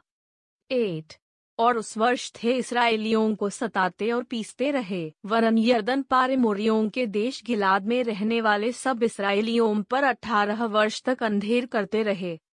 नाइन, अम्मोनी यहूदा और बिन्यामीन से और इप्रेम के घराने से लड़ने को यर्दन पार जाते थे, यहाँ तक कि इसराइल बड़े संकट में पड़ गया टेन तब इसराइलियों ने यह कहकर यहोवा की दोहाई दी कि हमने जो अब के परमेश्वर को त्याग कर बाल देवताओं की उपासना की है। यह हमने तेरे विरुद्ध महापाप किया है। इलेवन। यहोवा ने इसराइलियों से कहा, क्या मैंने तुमको मिस्रियों, एमोरियों, अम्मोनियों और पलिश्तियों के हाथ से न छुड़ाया ट्वेल्व। फिर जब सिदोनी और अमालेकी और माओनी लोगों ने तुम पर अंधेर किया, और तुमने मेरी दुहाई दी, तब मैंने तुमको उनके हाथ से भी न छुड़ाया। थर्टीन तो भी तुमने मुझे त्याग कर पराथे देवताओं की उपासना की है, इसलिए थे मैं फिर तुमको न छुड़ाऊँगा। फोर्टीन, जाओ, अब के माने हुए देवताओं की दोहाई दो, तुम्हारे संकट के समय वे ही तुम्हें छुड़ाएँ। फिफ्टीन, इसराइलियों ने यहोवा से कहा हमने पाप किया है, इसलिए थे जो कुछ तेरी दृष्टि में भला हो वही हमसे कर, परंतु अभी हमें छुड़ा। सिक्सटीन। तब वे पराए देवताओं को आपके मध्य में से दूर करके यहोवा की उपासना करने लगे, और वह इसराइलियों के कष्ट के कारण खेदित हुआ। सेवनटीन। तब अम्मोनियों ने इकट्ठे होकर गिलाद में अपके डेरे डाले, और इसराइलियों ने भी इकट्ठे होकर मिस्पा में अपके डेरे डाले। एटीन। तब गिलाद के हाकिम एक दूसरे से कहने लगे कौन पुरुष मोनियोन से संग्राम आरंभ करेगा? वही गिलाद के सब निवासियों का प्रधान ठहरेगा. Listen God. अध्याय इलेवन यिप्तह नाम गिलादी बड़ा शूरवीर था और वह वेश्या का बेटा था और गिलाद से इप्तह उत्पन्न हुआ था। टू। गिलाद की स्त्री के भी बेटे उत्पन्न हुए, और जब वे बड़े हो गए तब यिप्तह को यह कहकर निकाल दिया कि तू तो पराई स्त्री का बेटा है, इस कारण हमारे पिता के घराने में कोई भाग न पाएगा। थ्री। तब यिप्तह अपने भाइयों के पास से भागकर तोबदेश में रहने लगा, और यिप्तह के पास लुच्चे मनुष्य इकट्ठे हो गए, और उसके संग फिरने लगे। फोर। और कुछ दिनों के बाद अम्मोनी इसराइल से लड़ने लगे। फाइव जब अम्मोनी इसराइल से लड़ते थे, तब गिलाद के वृद्ध लोग येप्तह को तो देश से ले आने को गए। सिक्स और येप्तह से कहा, चलकर हमारा प्रधान हो जा, कि हम अम्मोनियों से लड़ सकें। सेवन येप्तह ने गिलाद के वृद्ध लोगों से कहा, क्या तुमने मुझसे बैर करके मुझे मेरे पिता के घर से निकाल न दिया था? फिर अब संकट में पड़कर मेरे पास क्यों आए हो? एट गिलाद के वृद्ध लोगों ने इब्तह से कहा, इस कारण हम अब तेरी ओर फिरे हैं, कि तू हमारे संग चलकर अम्मोनियों से लड़े, तब तू हमारी ओर से गिलाद के सब निवासियों का प्रधान ठहरेगा। नाइन। येप्तह ने गिलाद के वृद्ध लोगों से पूछा, यदि तुम मुझे अम्मोनियों से लड़ने को फिर मेरे घर ले चलो, और यहोवा उन्हें मेरे हाथ कर दे तो क्या मैं तुम्हारा प्रधान ठहरूँगा? टेन। गिलाद के वृद्ध लोगों ने इब्तह से कहा, निश्चय हम तेरी इस बातें के अनुसार करेंगे, यहोवा हमारे और तेरे बीच में इन वचनों का सुनने वाला है। इलेवन। तब इब्तह गिलाद के वृद्ध लोगों के संग चला, और लोगों ने उसको अपने ऊपर मुखिया और प्रधान ठहराया, और येप्तह ने अपनी सब बातें मिस्पा में यहोवा के सम्मुख कर सुनाई। ट्वेल्व। तब येप्तह ने अम्मोनियों के राजा के पास दूतों से यह कहला भेजा कि तुझे मुझसे क्या काम, कि तू मेरे देश में लड़ने को आया है? थर्टीन, अम्मोनियों के राजा ने येप्तह के दूतों से कहा, कारण यह है कि जब इसराइली मिस्र से आए, तब अर्नोन से बोक और यर्दन तक जो मेरा देश था उसको उन्होंने छीन लिया। इसलिए अब उसको बिना झगड़ा किए फेर दे। फोर्टीन, तब यिप्तह ने फिर अम्मोनियों के राजा के पास यह कहने को दूत भेजे। फिफ्टीन कि यिप्तह तुझसे यूँ कहता है कि इसराइल ने न तो मुआब का देश ले लिया और न अम्मोनियों का। सिक्सटीन, वरन जब वे मिस्र से निकले और इसराइली जंगल में होते हुए लाल समुद्र तक चले और कादेश को आए। सेवनटीन, तब इसराइल ने एदोम के राजा के पास दूतों से यह कहला भेजा कि मुझे अपने देश में होकर जाने दें। और एदोम के राजा ने उनकी न मानी। इसी रीति उसने मुआब के राजा से भी कहला भेजा और उसने भी न माना। इसलिए इसराइल का आदेश में रह गया। 18 तब उसने जंगल में चलते चलते एदोम और मुआब दोनों देशों के बाहर बाहर घूमकर मुआब देश की पूर्व ओर से आकर अनोन के सी पार अपने डेरे डाले और मुआब के सिवाने के भीतर न गया, क्योंकि मुआब का सिवाना अरनोन था। 19. फिर इसराइल ने एमोरियों के राजा सीहोन के पास जो हेशबोन का राजा था दूतों से यह कहला भेजा कि हमें अपने देश में से होकर हमारे स्थान को जाने दे 20. परंतु सीहोन ने इसराइल का इतना विश्वास न किया कि उसे अपने देश में से होकर जाने देता, वरन अपनी सारी प्रजा को इकट्ठी कर अपने डेरे यहस में खड़े करके इसराइल से लड़ा 21. और इसराइल के परमेश्वर यहोवा ने सीहोन को सारी प्रजा समेत इसराइल के हाथ में कर दिया, और उन्होंने उनको मार लिया, इसलिए इसराइल उस देश के निवासी अमोरियों के सारे देश का अधिकारी हो गया 22. अर्थात वह नॉन से यब्बोक तक और जंगल से ले यर्दन तक एमोरियों के सारे देश का अधिकारी हो गया 23.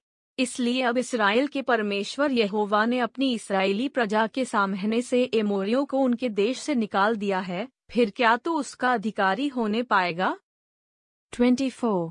क्या तू उसका अधिकारी न होगा, जिसका तेरा कमोश देवता तुझे अधिकारी कर दे इसी प्रकार से जिन लोगों को हमारा परमेश्वर यहोवा हमारे सामने से निकाले, उनके देश के अधिकारी हम होंगे 25. फिर क्या तू मुआब के राजा से पोर के पुत्र बालाक से कुछ अच्छा है क्या उसने कभी इसराइलियों से कुछ भी झगड़ा किया क्या वह उनसे कभी लड़ा 26. जबकि इसराइल हिशबोन और उसके गाँवों में, और अरोएल और उसके गाँवों में, और अर्नोन के किनारे के सब नगरों में तीन सौ वर्ष से बसा है तो इतने दिनों में तुम लोगों ने उसको क्यों नहीं छुड़ा लिया 27. मैंने तेरा अपराध नहीं किया तू ही मुझसे युद्ध छेड़कर बुरा व्यवहार करता है इसलिए यहोवा जो न्यायी है, वह इसराइलियों और अम्मोनियों के बीच में आज न्याय करे 28. तो भी अम्मोनियों के राजा ने यिप्तह की ये बातें न मानी जिनको उसने कहला भेजा था 29. तब यहोवा का आत्मा यिप्तह में समा गया, और वह गिलाद और मनश्शे से होकर गिलाद के मिसपे में आया, और गिलाद के मिसपे से होकर अम्मोनियों की ओर चला थर्टी। और यिप्तह ने यह कहकर यहोवा की मन्नत मानी कि यदि तूनी संदेह अम्मोनियों को मेरे हाथ में कर दे। Thirty one.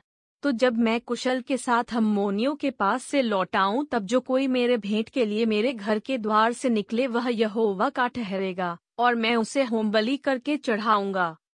Thirty two. तब इब्त अम्मोनियों से लड़ने को उनकी ओर गया, और यहोवा ने उनको उसके हाथ में कर दिया। थर्टी थ्री और वह रोए सेलेम नीत तक, जो बीस नगर हैं, वरना बेलकरामीम तक जीते जीतते उन्हें बहुत बड़ी मार से मारता गया और अम्मोनी इसराइलियों से हार गए। थर्टी फोर जब इब्तहमिस्पा को अपने घर आया, तब उसकी बेटी डफ बजाती और नाचती हुई उसकी भेंट के लिए निकल आई, वह उसकी एक लौती थी, उसको छोड़ उसके न तो कोई बेटा था और कोई न बेटी। थर्टी फाइव उसको देखते ही उसने अपने कपड़े फाड़कर कहा, हाथ, मेरी बेटी, तूने कमर तोड़ दी और तू भी मेरे कष्ट देने वालों में हो गई है, क्योंकि मैंने यहोवा को वचन दिया है और उसे टाल नहीं सकता। थर्टी सिक्स उसने उससे कहा, हे मेरे पिता, तूने जो यहोवा को वचन दिया है तो जो बात तेरे मुँह से निकली है उसी के अनुसार मुझसे बर्ताव कर क्योंकि यहोवा ने तेरे अम्मोनी शत्रुओं से तेरा पलटा लिया है।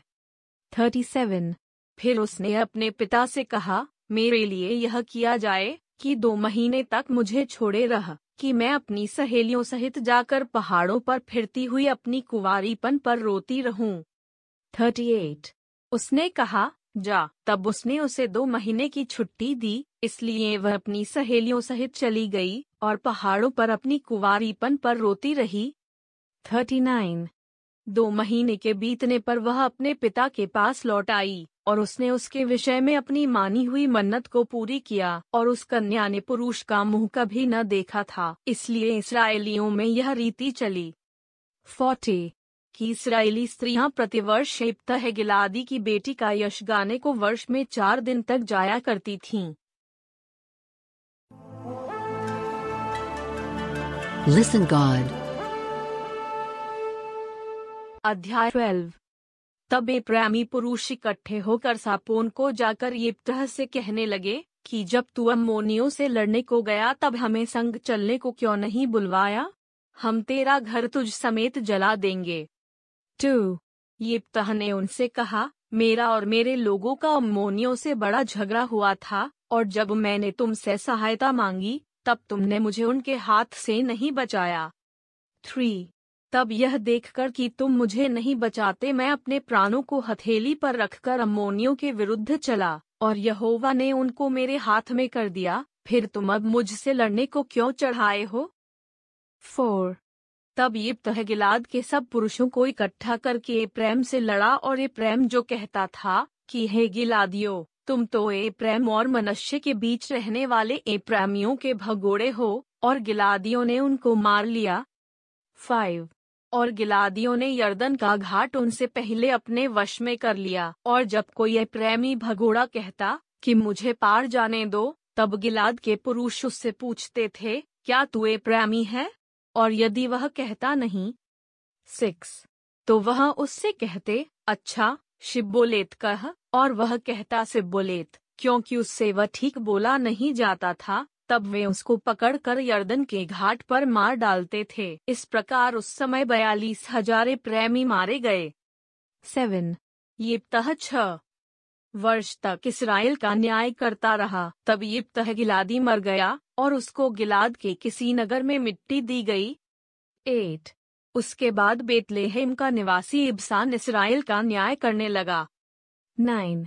और उसके तीस बेटे हुए। और उसने अपनी तीस बेटियाँ बाहर ब्याह दी, और बाहर से अपने बेटों का ब्याह करके तीस बहू ले आया, और वह इसराइल का न्याय सात वर्ष तक करता रहा। टेन। तब इब्सान मर गया, और उसको बेतलेहेम में मिट्टी दी गई। इलेवन। उसके बाद जबुलूनी एलोन इसराइल का न्याय करने लगा, और वह इसराइल का न्याय दस वर्ष तक करता रहा। ट्वेल्व। तब एलोन जबुलूनी मर गया और उसको जबुलून के देश के अयालोन में मिट्टी दी गई थर्टीन उसके बाद हिल्लेल का पुत्र पिरातोनी अब्दोन इसराइल का न्याय करने लगा फोर्टीन और उसके चालीस बेटे और तीस पोते हुए, जो गदहियों के सत्तर बच्चों पर सवार हुआ करते थे, वह आठ वर्ष तक इसराइल का न्याय करता रहा 15. तब हिल्लेल का पुत्र पिरातोनी अब्दोन मर गया, और उसको ए प्रेम के देश के पिरातोन में जो अमालेकियों के पहाड़ी देश में है मिट्टी दी गई। Listen God. अध्याय 13 और इसराइलियों ने फिर यहोवा की दृष्टि में बुरा किया इसलिए यहोवा ने उनको पलिश्तियों के वश में चालीस वर्ष के लिए रखा। टू। दानियों के कुल का सोरावासी मानोह नाम एक पुरुष था, जिसकी पत्नी के बांझ होने के कारण कोई पुत्र न था। थ्री। इस स्त्री को यहोवा के दूत ने दर्शन देकर कहा, सुन, बांझ होने के कारण तेरे बच्चा नहीं, परंतु अब तू गर्भवती होगी और तेरे बेटा होगा। फोर। इसलिए अब सावधान रहा, कि न तो तू दाख मधु वा और किसी भांति की मदिरा पिए, और न कोई अशुद्ध वस्तु खाए फाइव क्योंकि तू गर्भवती होगी और तेरे एक बेटा उत्पन्न होगा, और उसके सिर पर छुरा न फिरे, क्योंकि वह जन्म ही से परमेश्वर का नाजीर रहेगा। और इसराइलियों को पलिश्तियों के हाथ से छुड़ाने में वही हाथ लगाएगा। सिक्स उस स्त्री ने अपने पति के पास जाकर कहा, परमेश्वर का एक जन मेरे पास आया था जिसका रूप परमेश्वर के दूत का साथी भय योग्य था, और मैंने उससे न पूछा कि तू कहाँ का है? और न उसने मुझे अपना नाम बताया। सेवन। परंतु उसने मुझसे कहा, सुन, तू गर्भवती होगी और तेरे एक बेटा होगा, इसलिए अब न तो दाख मधु वा और किसी भांति की मदिरा पीना और न कोई अशुद्ध वस्तु खाना, क्योंकि वह लड़का जन्म से मरण के दिन तक परमेश्वर का नाजीर रहेगा। एट। तब मानोह ने यहोवा से यह विनती की, कि हे प्रभु बिनती सुन परमेश्वर का वह जन जिसे तूने भेजा था फिर हमारे पास आए और हमें सिखलाए कि जो बालक उत्पन्न होने वाला है उससे हम क्या क्या करें। नाइन। मानोह की यह बात परमेश्वर ने सुन ली, इसलिए जब वह स्त्री मैदान में बैठी थी और उसका पति मानोह उसके संग न था, तब परमेश्वर का वही दूत उसके पास आया। टेन। तब उस स्त्री ने झट दौड़कर अपने पति को यह समाचार दिया कि जो पुरुष उस दिन मेरे पास आया था, उसी ने मुझे दर्शन दिया है। इलेवन। यह सुनते ही मानो उठकर अपनी पत्नी के पीछे चला, और उस पुरुष के पास आकर पूछा, कि क्या तू वही पुरुष है जिसने इस स्त्री से बातें की थीं? उसने कहा, मैं वही हूँ। ट्वेल्व। मानोह ने कहा, जब तेरे वचन पूरे हो जाएँ तो उस बालक का कैसा ढंग और उसका क्या काम होगा? थर्टीन। यहोवा के दूत ने मानोह से कहा, जितनी वस्तुओं की चर्चा मैंने इस स्त्री से की थी उन सबसे यह परे रहे। फोर्टीन, यह कोई वस्तु जो दाखलता से उत्पन्न होती है न खाए, और न दाख मधु वा और किसी भांति की मदिरा पिए और न कोई अशुद्ध वस्तु खाए, जो जो आज्ञा मैंने इसको दी थी उसी को माने। फिफ्टीन, मानोह ने यहोवा के दूत से कहा, हम तुझको रोक लें। कि तेरे लिए बकरी का एक बच्चा पकाकर तैयार करें? सिक्सटीन। यहोवा के दूत ने मानोह से कहा, चाहे तू मुझे रोक रखे, परंतु मैं तेरे भोजन में से कुछ न खाऊँगा। और यदि तू होमबली करना चाहे तो यहोवा ही के लिए कर, मानोह तो न जानता था कि यह यहोवा का दूत है। सेवनटीन। मानोह ने यहोवा के दूत से कहा, अपना नाम बता इसलिए कि जब तेरी बातें पूरी हों, तब हम तेरा आदरमान कर सकें। एटीन, यहोवा के दूत ने उससे कहा, मेरा नाम तो अद्भुत है, इसलिए ये तू उसे क्यों पूछता है? नाइनटीन, तब मानोह ने अन्नबली समेत बकरी का एक बच्चा लेकर चट्टान पर यहोवा के लिए चढ़ाया। तब उस दूत ने मानोह और उसकी पत्नी के देखते देखते एक अद्भुत काम किया। ट्वेंटी अर्थात जब लौ उस वेदी पर से आकाश की ओर उठ रही थी, तब यहोवा का दूत उस वेदी की लौ में होकर मानोह और उसकी पत्नी के देखते देखते चढ़ गया, तब वे भूमि पर मुँह के बल गिरे। Twenty one.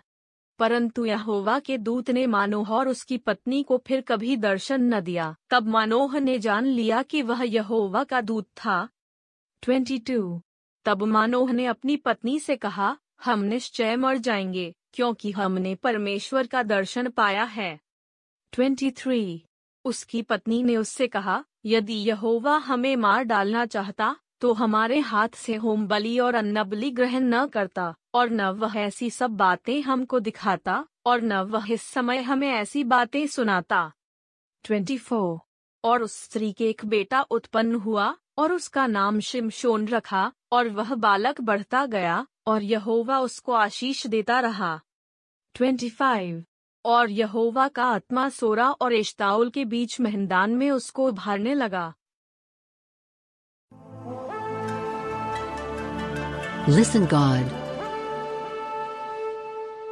अध्याय 14 शिमशोन तिमना को गया और तिमना में एक पलिश्ती स्त्री को देखा। टू तब उसने जाकर अपने माता पिता से कहा तिमना में मैंने एक पलिश्ती स्त्री को देखा है, सो अब तुम उससे मेरा ब्याह करा दो। थ्री। उसके माता पिता ने उससे कहा, क्या तेरे भाइयों की बेटियों में व हमारे सब लोगों में कोई स्त्री नहीं है, कि तू खतनाहीन पलिश्तियों में से स्त्री ब्याहने चाहता है?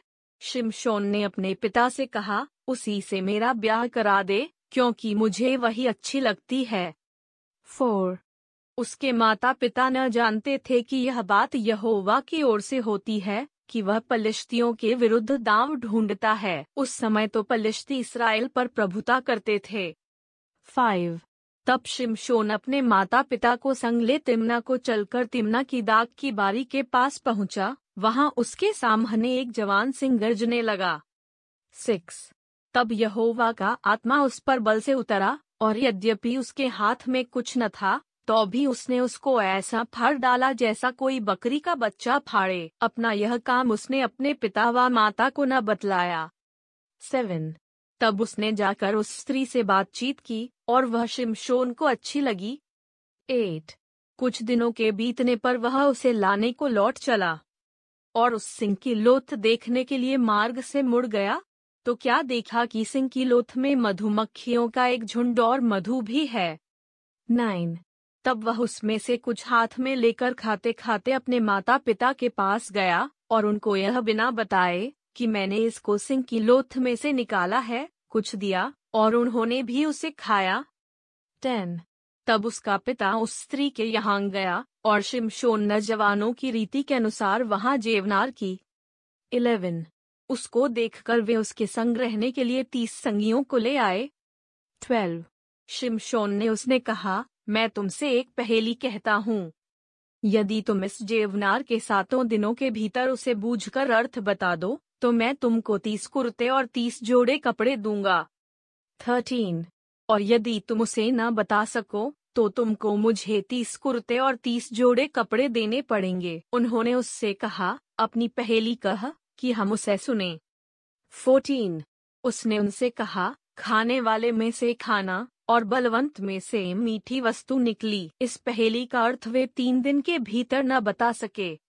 फिफ्टीन सातवें दिन उन्होंने शिमशोन की पत्नी से कहा, अपने पति को फुसला कि वह हमें पहेली का अर्थ बताए, नहीं तो हम तुझे तेरे पिता के घर समेत आग में जलाएँगे। क्या तुम लोगों ने हमारा धन लेने के लिए हमारा नेवता किया है?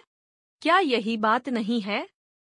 सिक्सटीन तब शिमशोन की पत्नी यह कहकर उसके सामने रोने लगी कि तू तो मुझसे प्रेम नहीं बैर ही रखता है कि तूने एक पहेली मेरी जाति के लोगों से तो कही है परंतु मुझको उसका अर्थ भी नहीं बताया उसने कहा मैंने उसे अपनी माता व पिता को भी नहीं बताया फिर क्या मैं तुझको बता दूँ? सेवनटीन और जेवनार के सातों दिनों में वह स्त्री उसके सामने रोती रही और सातवें दिन जब उसने उसको बहुत तंग किया तब उसने उसको पहेली का अर्थ बता दिया। तब उसने उसे अपनी जाति के लोगों को बता दिया। एटीन। तब सातवें दिन सूर्य डूबने न पाया कि उस नगर के मनुष्यों ने शिमशोन से कहा, मधु से अधिक क्या मीठा? और सिंह से अधिक क्या बलवंत है? उसने उनसे कहा, यदि तुम मेरी कलोर को हल में न जोतते तो मेरी पहेली को कभी न बूझते। नाइनटीन।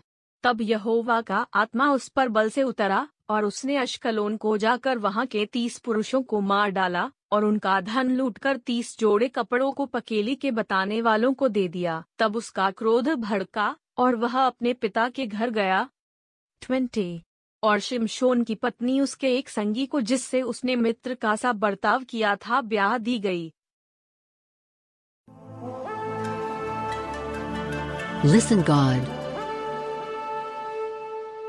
अध्याय 15 परंतु कुछ दिनों बाद गेहूँ की कटनी के दिनों में शिमशोन ने बकरी का एक बच्चा लेकर अपनी ससुराल में जाकर कहा, मैं अपनी पत्नी के पास कोठरी में जाऊँगा। परंतु उसके ससुर ने उसे भीतर जाने से रोका। टू। और उसके ससुर ने कहा, मैं सचमुच यह जानता था कि तू उससे बैर ही रखता है, इसलिए मैंने उसे तेरे संगी को ब्याह दिया। क्या उसकी छोटी बहन उससे सुंदर नहीं है? उसके बदले उसी को ब्याह ले। थ्री शिमशोन ने उन लोगों से कहा, अब चाहे मैं पलिश्तियों की हानि भी करूँ तो भी उनके विषय में निर्दोष ही ठहरूँगा। फोर तब शिमशोन ने जाकर तीन सौ लोमडियाँ पकड़ी और मशाल लेकर दो दो लोमडियों की पूंछ एक साथ बांधी और उनके बीच एक एक मशाल बांधा। फाइव तब मशालों में आग लगाकर उसने लोमडियों को पलिश्तियों के खड़े खेतों में छोड़ दिया और पुलियों के ढेर वरन खड़े खेत और जलपाई की बारियाँ भी जल गईं। सिक्स। तब पलिश्ती पूछने लगे, यह किसने किया है? लोगों ने कहा, उस तिमनी के दामाद शिमशोन ने यह इसलिए किया कि उसके ससुर ने उसकी पत्नी उसे संगी को ब्याह दी। तब पलिश्तियों ने जाकर उस पत्नी और उसके पिता दोनों को आग में जला दिया। सेवन। शिमशोन ने उनसे कहा, तुम जो ऐसा काम करते हो, इसलिए मैं तुमसे पलटा लेकर ही चुप रहूँगा। एट। तब उसने उनको अति निठुरता के साथ बड़ी मार से मार डाला, तब जाकर इताम नाम चट्टान की एक दरार में रहने लगा। नाइन। तब पलिश्तियों ने चढ़ाई करके यहूदा देश में डेरे खड़े किए, और लही में फैल गए। टेन। तब यहूदी मनुष्यों ने उनसे पूछा, तुम हम पर क्यों चढ़ाई करते हो? उन्होंने उत्तर दिया, शिमशोन को बांधने के लिए चढ़ाई करते हैं, कि जैसे उसने हमसे किया वैसे ही हम भी उससे करें। इलेवन। तब तीन हज़ार यहूदी पुरुष शैतान नाम चट्टान की दरार में जाकर शिमशोन से कहने लगे, क्या तू नहीं जानता कि पलिश्ती हम पर प्रभुता करते हैं? फिर तूने हमसे ऐसा क्यों किया है? उसने उनसे कहा, जैसा उन्होंने मुझसे किया था, वैसा ही मैंने भी उनसे किया है। ट्वेल्व। उन्होंने उससे कहा, हम तुझे बांधकर पलिश्तियों के हाथ में कर देने के लिए आए हैं। शिमशोन ने उनसे कहा, मुझसे यह शपथ खाओ कि तुम मुझ पर प्रहार न करोगे। थर्टीन, उन्होंने कहा, ऐसा न होगा। हम तुझे कसकर उनके हाथ में कर देंगे, परंतु तुझे किसी रीति मार न डालेंगे। तब वे उसको दो नई रस्सियों बांधकर उस चट्टान पर ले गए। फोर्टीन, वह लही तक आ गया था। कि पलिश्ती उसको देखकर ललकारने लगे, तब यहोवा का आत्मा उस पर बल से उतरा, और उसकी बाहों की रस्सियाँ आग में जले हुए सन के समान हो गईं, और उसके हाथों के बंधन मानो गलकर टूट पड़े। फिफ्टीन। तब उसको गधे के जबड़े की एक नई हड्डी मिली, और उसने हाथ बढ़ा से लेकर एक हज़ार पुरुषों को मार डाला। सिक्सटीन। तब शिमशोन ने कहा गधे के जबड़े की हड्डी से ढेर के ढेर लग गए। गधे के जबड़े की हड्डी ही से मैंने हज़ार पुरुषों को मार डाला सेवनटीन जब वह ऐसा कह चुका, तब उसने जबड़े की हड्डी फेंक दी और उस स्थान का नाम रामत लही रखा गया एटीन तब उसको बड़ी प्यास लगी और उसने यहोवा को पुकार के कहा, तूने अपने दास से यह बड़ा छुटकारा कराया है, फिर क्या मैं अब प्यासों मर के उन खतनाहीन लोगों के हाथ में पड़ूं? 19. तब परमेश्वर ने लही में ओखली सा गढ़हा कर दिया और उसमें से पानी निकलने लगा। और जब शिमशोन ने पिया, तब उसके जी में जी आया और वह फिर ताज़ा दम हो गया। इस कारण उस सोते का नाम एनहकोरे रखा गया। वह आज के दिन तक लही में है। ट्वेंटी। शिमशोन तो पलिश्तियों के दिनों में बीस वर्ष तक इसराइल का न्याय करता रहा। Listen, God. अध्याय सिक्सटीन तब शिमशोन नज्जा को गया और वहाँ एक वेश्या को देखकर उसके पास गया। टू। जब अज्जियों को इसका समाचार मिला कि शिमशोन यहाँ आया है, तब उन्होंने उसको घेर लिया और रात भर नगर के फाटक पर उसकी घात में लगे रहे और यह कहकर रात भर चुपचाप रहे कि बिहान को भोर होते ही हम उसको घात करेंगे। थ्री। परंतु शिमशोन आधी रात तक पड़ा रहकर आधी रात को उठकर, उसने नगर के फाटक के दोनों पल्लों और दोनों बाजुओं को पकड़कर बेड़ों समेत उखाड़ लिया, और अपने कंधों पर रखकर उन्हें उस पहाड़ की चोटी पर ले गया, जो हेब्रोन के सामने है। फोर। इसके बाद वह सोरेक नाम नाले में रहने वाली दलीला नाम एक स्त्री से प्रीति करने लगा। फाइव। तब पलिश्तियों के सरदारों ने उस स्त्री के पास जाके कहा तू उसको फुसला कर बूझ ले कि उसके महाबल का भेद क्या है, और कौन उपाय करके हम उस पर ऐसे प्रबल हों, कि उसे बाँध कर दबा रखें, तब हम तुझे ग्यारह ग्यारह सौ टुकड़े चांदी देंगे। सिक्स। तब दलीला ने शिमशोन से कहा, मुझे बता दे कि तेरे बड़े बल का भेद क्या है, और किसी रीति से कोई तुझे बाँध कर दबा रख सके। सेवन। शिमशोन ने उससे कहा, यदि मैं साथ ऐसी नई नई तातों से बांधा जाऊँ जो सुखाई न गई हों तो मेरा बल घट जाएगा, और मैं साधारण मनुष्य सा हो जाऊँगा। एट, तब पलिश्तियों के सरदार दलीला के पास ऐसी नई नई सात ताते ले गए जो सुखाई न गई थीं, और उनसे उसने शिमशोन को बांधा। नाइन, उसके पास तो कुछ मनुष्य कोठरी में घात लगाए बैठे थे, तब उसने उससे कहा, हे शिमशोन पलिश्ती तेरी घात में है। तब उसने तांतों को ऐसा तोड़ा जैसा सन का सूत आग में छूते ही टूट जाता है, और उसके बल का भेद न खुला। टेन। तब दलीला ने शिमशोन से कहा, सुन, तूने तो मुझसे छल किया, और झूठ कहा है, अब मुझे बता दे कि तू किस वस्तु से बंध सकता है। इलेवन। उसने उससे कहा, यदि मैं ऐसी नई नई रस्सियों जो किसी काम में न आई हों कसकर बांधा जाऊँ तो मेरा बल घट जाएगा और मैं साधारण मनुष्य के समान हो जाऊँगा। ट्वेल्व। तब दलीला ने नई नई रस्सियाँ लेकर और उसको बांधकर कहा, हे शिमशोन, पलिश्ती तेरी घात में है। कितने मनुष्य तो उस कोठरी में घात लगाए हुए थे। तब उसने उनको सूत की नाई अपनी भुजाओं पर से तोड़ डाला। थर्टीन। तब दलीला ने शिमशोन से कहा, अब तक तू मुझसे छल करता और झूठ बोलता आया है? अब मुझे बता दे कि तू काहे से बंध सकता है? उसने कहा, यदि तू मेरे सिर की सातों लटे ताने में बुने तो बंध सकूँगा। फोर्टीन। सो उसने उसे खूंटी से जकड़ा। तब उससे कहा, हे शिमशोन, पलिश्ती तेरी घात में है। तब वह नींद से चौंक उठा और खूंटी को धरन में से उखाड़कर उसे ताने समेत ले गया। फिफ्टीन। तब दलीला ने उससे कहा, तेरा मन तो मुझसे नहीं लगा फिर तू क्यों कहता है कि मैं तुझसे प्रीति रखता हूँ? तूने ये तीनों बार मुझसे छल किया और मुझे नहीं बताया कि तेरे बड़े बल का भेद क्या है। सिक्सटीन। सो जब उसने हर दिन बातें करते करते उसको तंग किया और यहाँ तक हट किया कि उसके नाकों में दम आ गया। सेवनटीन। तब उसने अपने मन का सारा भेद खोलकर उससे कहा, मेरे सिर पर छुरा कभी नहीं फिरा क्योंकि मैं माँ के पेट ही से परमेश्वर का नाजीर हूँ, यदि मैं मूड़ा जाऊँ तो मेरा बल इतना घट जाएगा, कि मैं साधारण मनुष्य सा हो जाऊँगा। 18. यह देखकर कि उसने अपने मन का सारा भेद मुझसे कह दिया है, दलीला ने पलिश्तियों के सरदारों के पास कहला भेजा, कि अब की बार फिर आओ, क्योंकि उसने अपने मन का सब भेद मुझे बता दिया है। तब पलिश्तियों के सरदार हाथ में रुपया लिए हुए उसके पास गए। 19. तब उसने उसको अपने घुटनों पर सुला रखा और एक मनुष्य बुलवाकर उसके सिर की सातों लटे मुंडवा डाली और वह उसको दबाने लगी और वह निर्बल हो गया। ट्वेंटी। तब उसने कहा, हे शिमशोन, पलिश्ती, तेरी घात में है।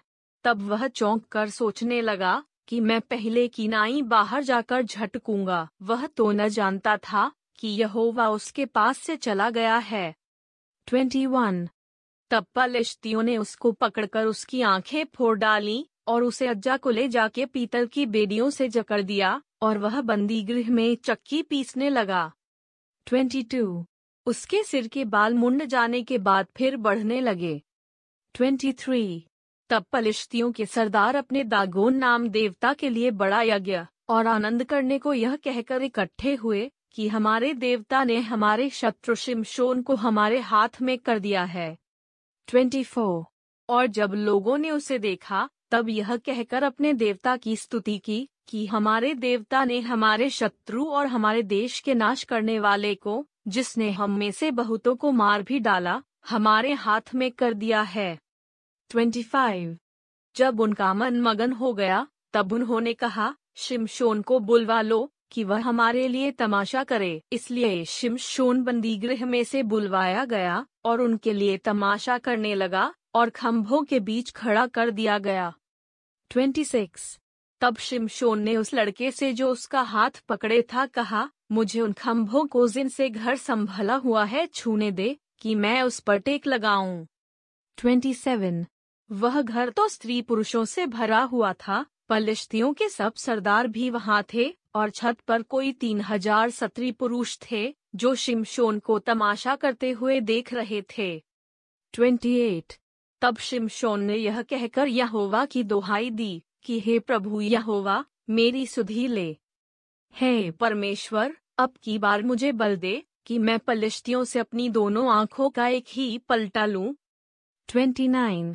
तब शिमशोन ने उन दोनों बीच वाले खम्भों को जिनसे घर संभला हुआ था पकड़कर एक पर तो दाहिने हाथ से और दूसरे पर बाएँ हाथ से बल लगा दिया। थर्टी। और शिमशोन ने कहा, पलिश्तियों के संग मेरा प्राण भी जाए। और वह अपना सारा बल लगाकर झुका। तब वह घर सब सरदारों और उसमें से सारे लोगों पर गिर पड़ा। सो जिनको उसने मरते समय मार डाला, वे उनसे भी अधिक थे जिन्हें उसने अपने जीवन में मार डाला था। Thirty one. तब उसके भाई और उसके पिता के सारे घराने के लोग आए और उसे उठाकर ले गए और सोरा और एशताउल के मध्य अपने पिता मानोह की कब्र में मिट्टी दी। उसने इसराइल का न्याय बीस वर्ष तक किया था। Listen God. अध्याय 17 एप्रेम के पहाड़ी देश में मीका नाम एक पुरुष था। टू। उसने अपनी माता से कहा, जो ग्यारह सौ टुकड़े चांदी तुझसे ले लिए गए थे, जिनके विषय में तूने मेरे सुनते भी शाप दिया था, वे मेरे पास हैं। मैंने ही उनको ले लिया था। उसकी माता ने कहा, मेरे बेटे पर यहोवा की ओर से आशीष होए। थ्री। जब उसने वे ग्यारह सौ टुकड़े चांदी अपनी माता को फेर दिए, तब माता ने कहा मैं अपनी ओर से अपने बेटे के लिए यह रुपया यहोवा को निश्चय अर्पण करती हूँ ताकि उससे एक मूरत खोद कर और दूसरी ढाल कर बनाई जाए, सो अब मैं उसे तुझको फेर देती हूँ। फोर। जब उसने वह रुपया अपनी माता को फेर दिया, तब माता ने दो सौ टुकड़े डलवैयों को दिए और उसने उनसे एक मूर्ति खोद कर और दूसरी ढाल कर बनाई, और वे मीका के घर में रहीं।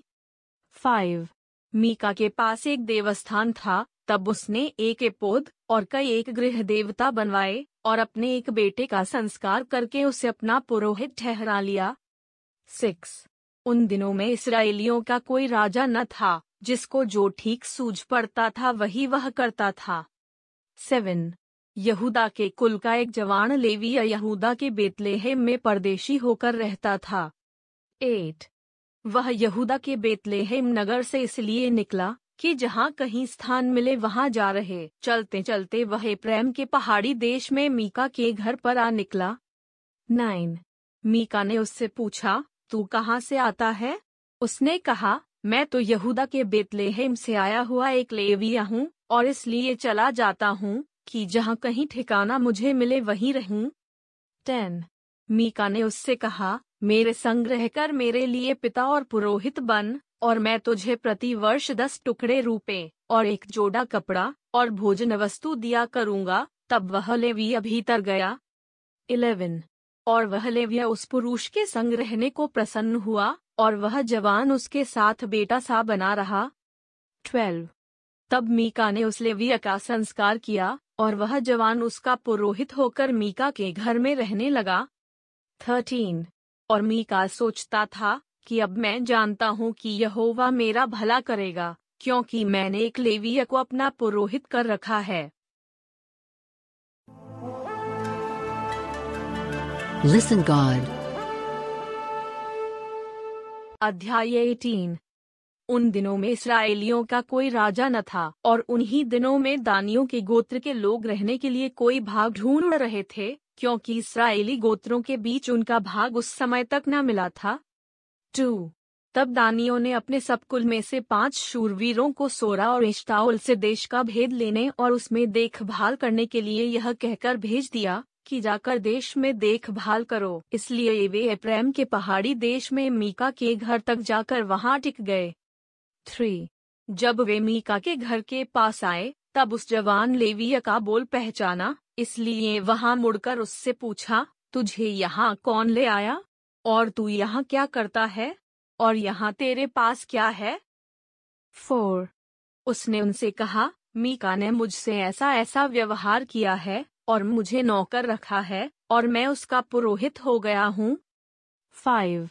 उन्होंने उससे कहा, परमेश्वर से सलाह ले, कि हम जान ले कि जो यात्रा हम करते हैं वह सफल होगी व नहीं। सिक्स। पुरोहित ने उनसे कहा कुशल से चले जाओ। जो यात्रा तुम करते हो वह ठीक यहोवा के सामने है। सेवन।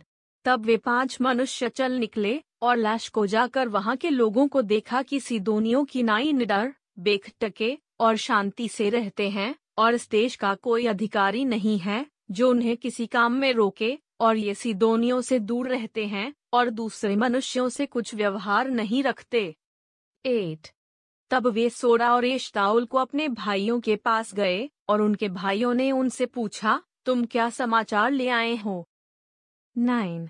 उन्होंने कहा, आओ, हम उन लोगों पर चढ़ाई करें, क्योंकि हमने उस देश को देखा कि वह बहुत अच्छा है। तुम क्यों चुपचाप रहते हो? वहाँ चलकर उस देश को अपने वंश में कर लेने में आलस न करो। टेन। वहाँ पहुंचकर तुम निडर रहते हुए लोगों को और लंबा चौड़ा देश पाओगे और परमेश्वर ने उसे तुम्हारे हाथ में दे दिया है। वह ऐसा स्थान है जिसमें पृथ्वी भर के किसी पदार्थ की घटी नहीं है। इलेवन। तब वहाँ से अर्थात सोरा और एशताउल से दानियों के कुल के छह सौ पुरुषों ने युद्ध के हथियार बांधकर प्रस्थान किया।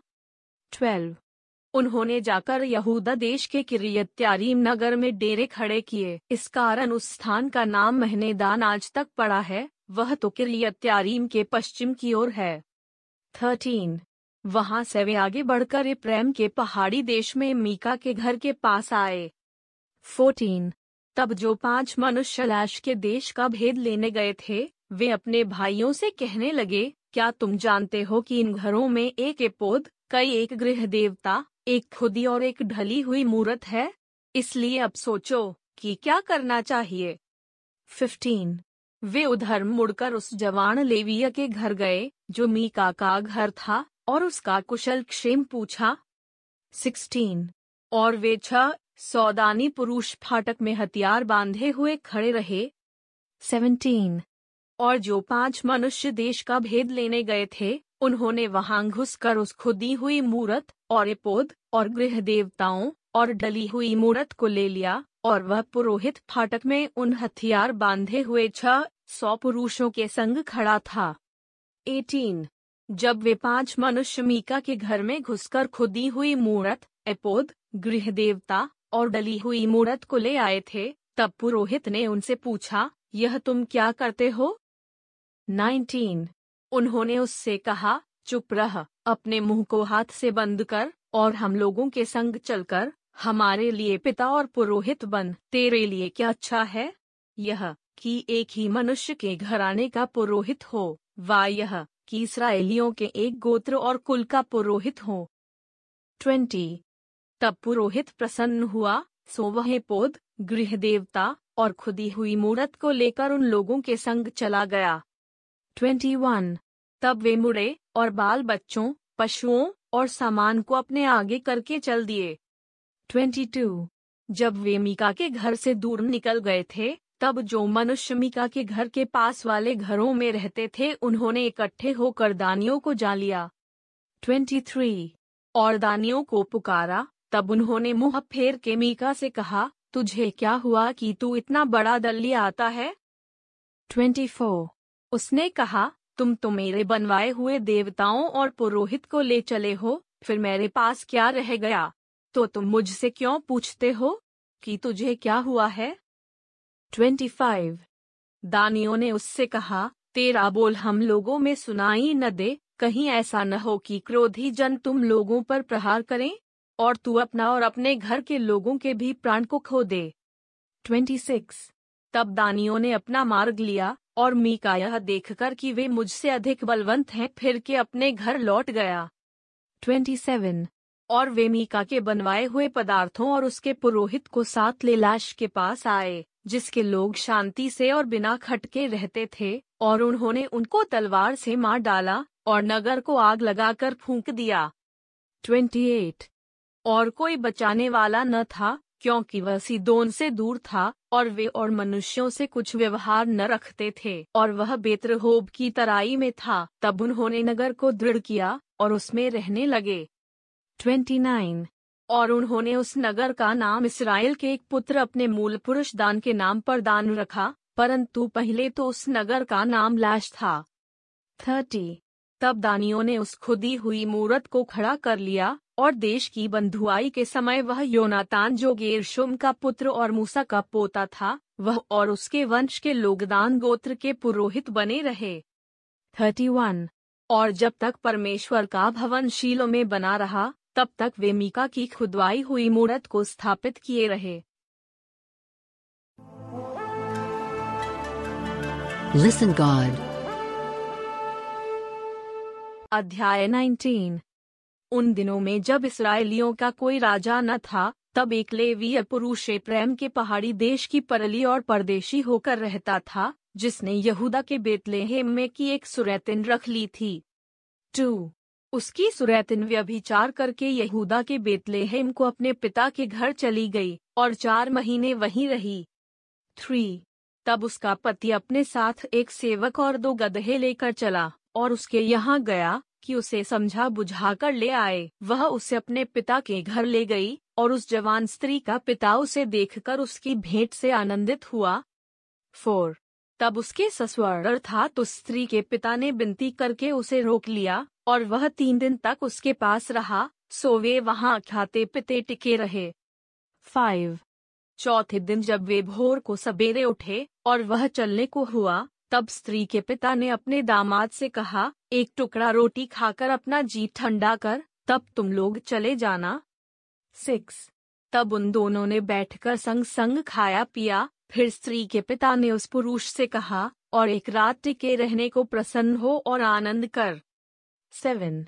वह पुरुष विदा होने को उठा, परंतु उसके सुसर ने बिनती करके उसे दबाया, इसलिए उसने फिर उसके यहाँ रात बिताई। एट। पाँचवें दिन भोर को वह तो विदा होने को सवेरे उठा, परंतु स्त्री के पिता ने कहा, अपना जी ठंडा कर, और तुम दोनों दिन ढलने तक रुके रहो। तब उन दोनों ने रोटी खाई। नाइन। जब वह पुरुष अपनी सुरैतिन और सेवक समेत विदा होने को उठा, तब उसके ससुर अर्थात स्त्री के पिता ने उससे कहा, देख दिन तो ढला चला है और साँझ होने पर है, इसलिए ये तुम लोग रात भर टिके रहो। देख, दिन तो डूबने पर है, सो यही आनंद करता हुआ रात बिता और बिहान को सवेरे उठकर अपना मार्ग लेना और अपने डेरे को चले जाना। टेन। परंतु उस पुरुष ने उस रात को टिकना न चाहा, इसलिए वह उठकर विदा हुआ और काठी बांधे हुए दो गधे और अपनी सुरैतिन संग लिए हुए यबूस के सामने तक जो यरूशलेम कहलाता है पहुँचा। इलेवन। वे बूस के पास थे और दिन बहुत ढल गया था कि सेवक ने अपने स्वामी से कहा आ हम यबूसियों के इस नगर में मुड़कर टिके। ट्वेल्व। उसके स्वामी ने उससे कहा हम पराए नगर में जहाँ कोई इसराइली नहीं रहता न उतरेंगे ये बात तक बढ़ जाएँगे थर्टीन फिर उसने अपने सेवक से कहा आ हम उधर के स्थानों में से किसी के पास जाएँ, हम गिबावा रामा में रात बिताएँ। फोर्टीन और वे आगे की ओर चले और उनके बिन्यामीन के गिबा के निकट पहुँचते पहुँचते सूर्य अस्त हो गया फिफ्टीन इसलिए वे गिबा में टिकने के लिए उसकी ओर मुड़ गए, और वह भीतर जाकर उस नगर के चौक में बैठ गया, क्योंकि किसी ने उनको अपने घर में न टिकाया। सिक्सटीन। तब एक बूढ़ा अपने खेत के काम को निपटाकर साँझ को चला आया। वह तो प्रेम के पहाड़ी देश का था, और गिबा में परदेशी होकर रहता था।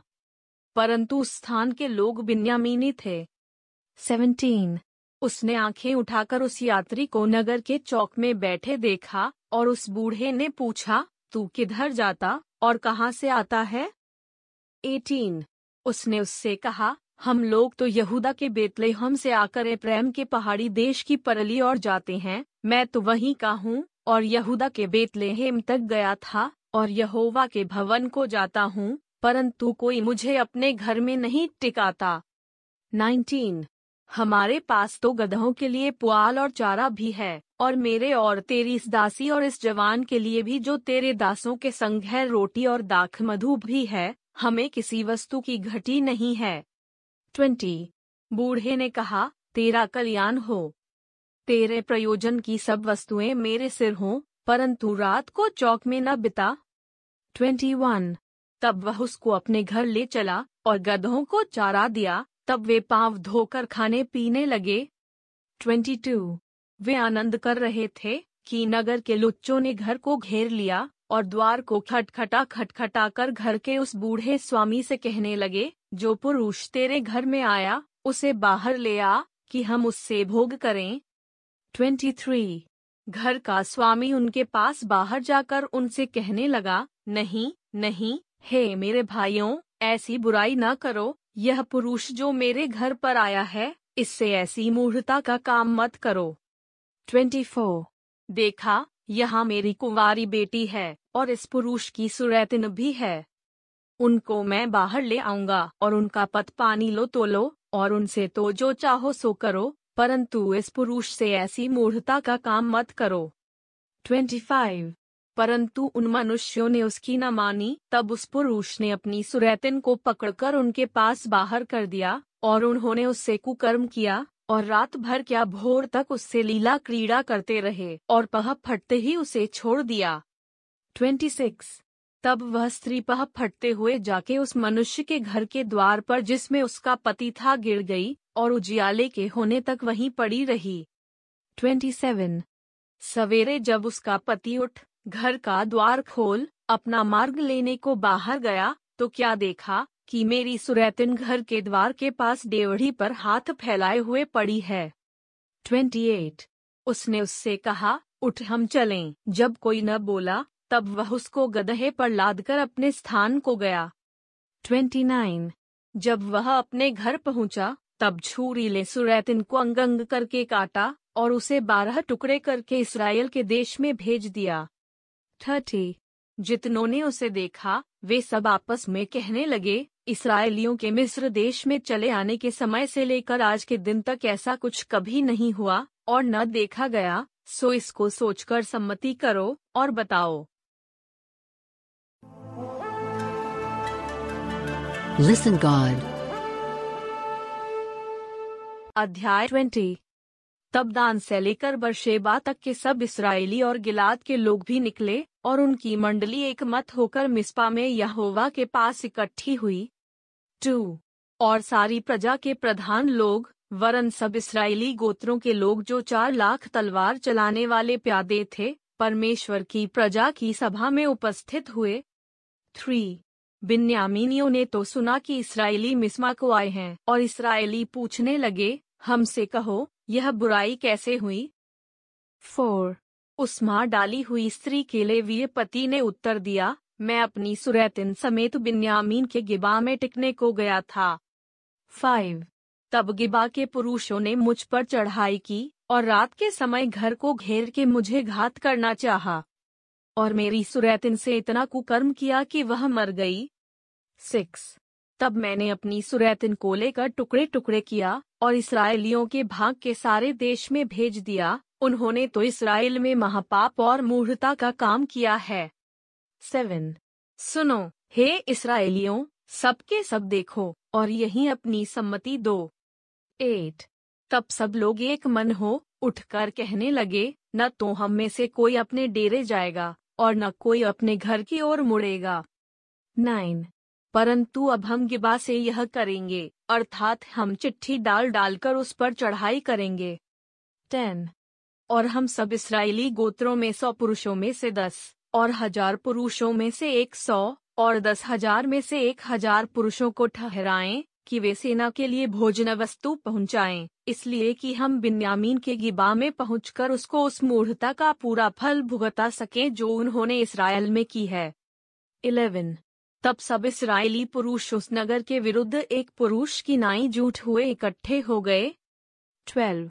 और इसराइली गोत्रियों में कितने मनुष्य यह पूछने को भेजे कि यह क्या बुराई है जो तुम लोगों में की गई है? थर्टीन।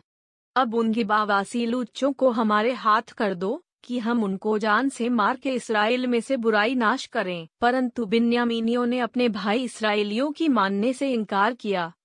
फोर्टीन।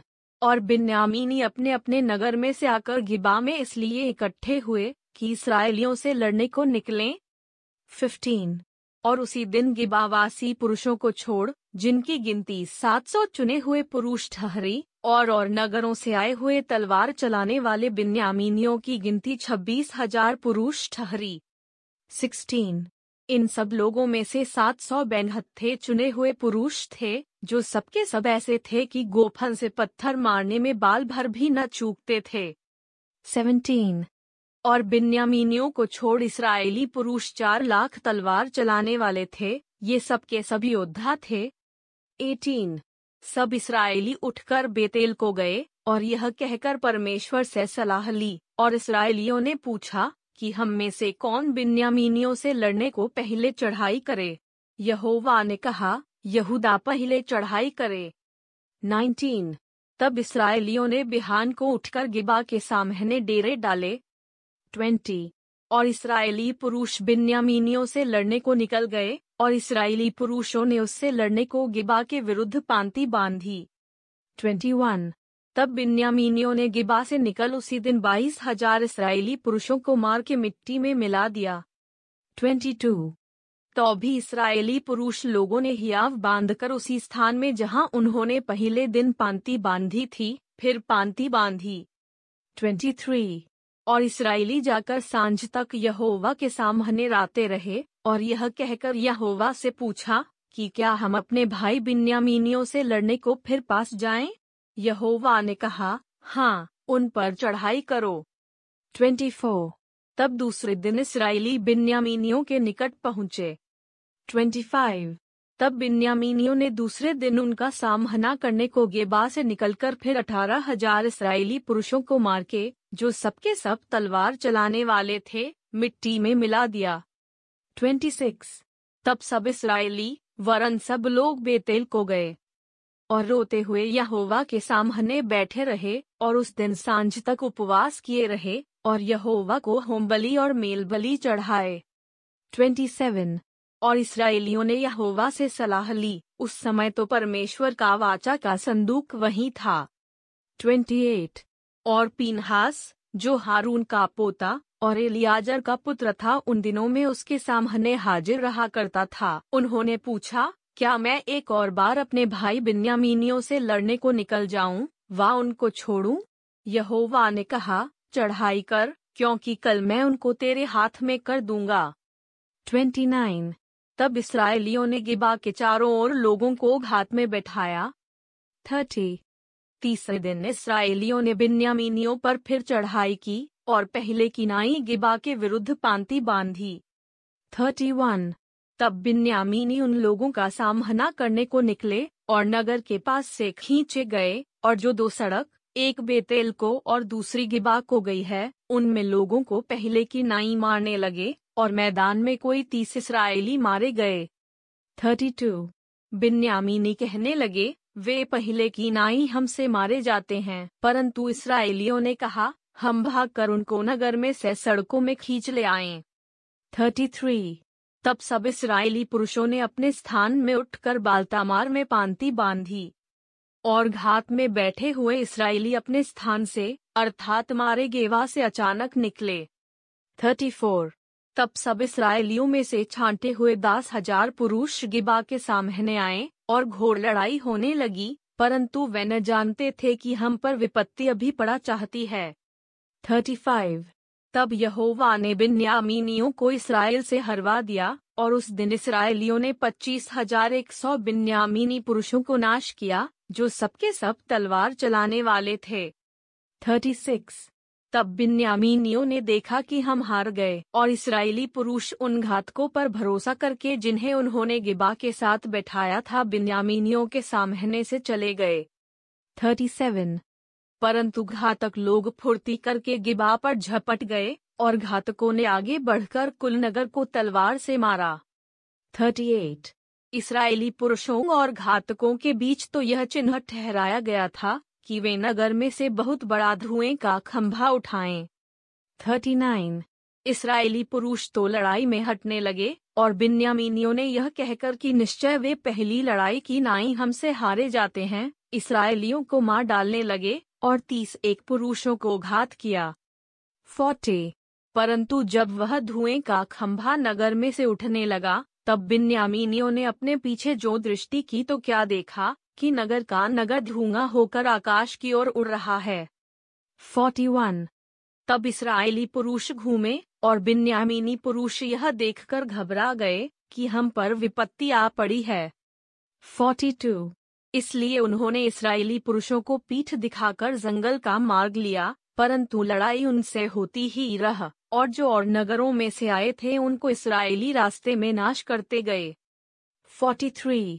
उन्होंने बिन्यामीनियों को घेर लिया, और उन्हें खदेड़ा वे मनुहा में वरन गिबा के पूर्व की ओर तक उन्हें लताड़ते गए 44.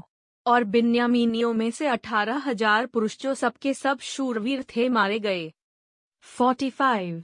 तब वे घूमकर जंगल में की रिमोन नाम चट्टान की ओर तो भाग गए, परंतु इसराइलियों ने उनसे पाँच हज़ार को बीनकर सड़कों में मार डाला फिर गिदोम तक उनके पीछे पड़ के उनमें से दो हज़ार पुरुष मार डाले 46. तब बिन्यामीनियों में से जो उस दिन मारे गए वे पच्चीस हज़ार तलवार चलाने वाले पुरुष थे, और थे सब शूरवीर थे 47. परंतु छह सौ पुरुष घूमकर जंगल की ओर भागे और रिमोन नाम चट्टान में पहुँच गए और चार महीने वहीं रहे 48. तब इसराइली पुरुष लौटकर बिन्यामिनियों पर लपके और नगरों में क्या मनुष्य, क्या पशु, क्या जो कुछ मिला, सबको तलवार से नाश कर डाला और जितने नगर उन्हें मिले उन सबों को आग लगाकर फूंक दिया Listen, God. अध्याय 21 इसराइली पुरुषों ने तो मिस्पा में शपथ खाकर कहा था कि हम में कोई अपनी बेटी किसी बिन्यामीनी को न ब्याह देगा। टू।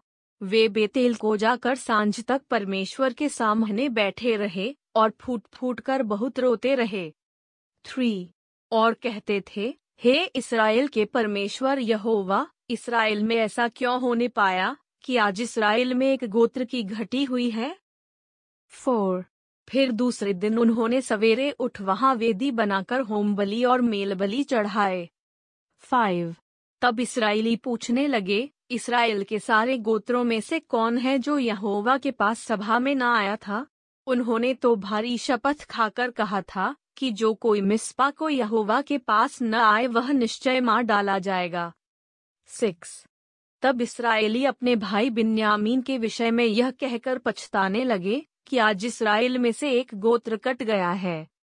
सेवन, हमने जो यहोवा की शपथ खाकर कहा है कि हम उन्हें अपनी किसी बेटी को न ब्याह देंगे, इसलिए बचे हुओं को स्त्रियाँ मिलने के लिए क्या करें?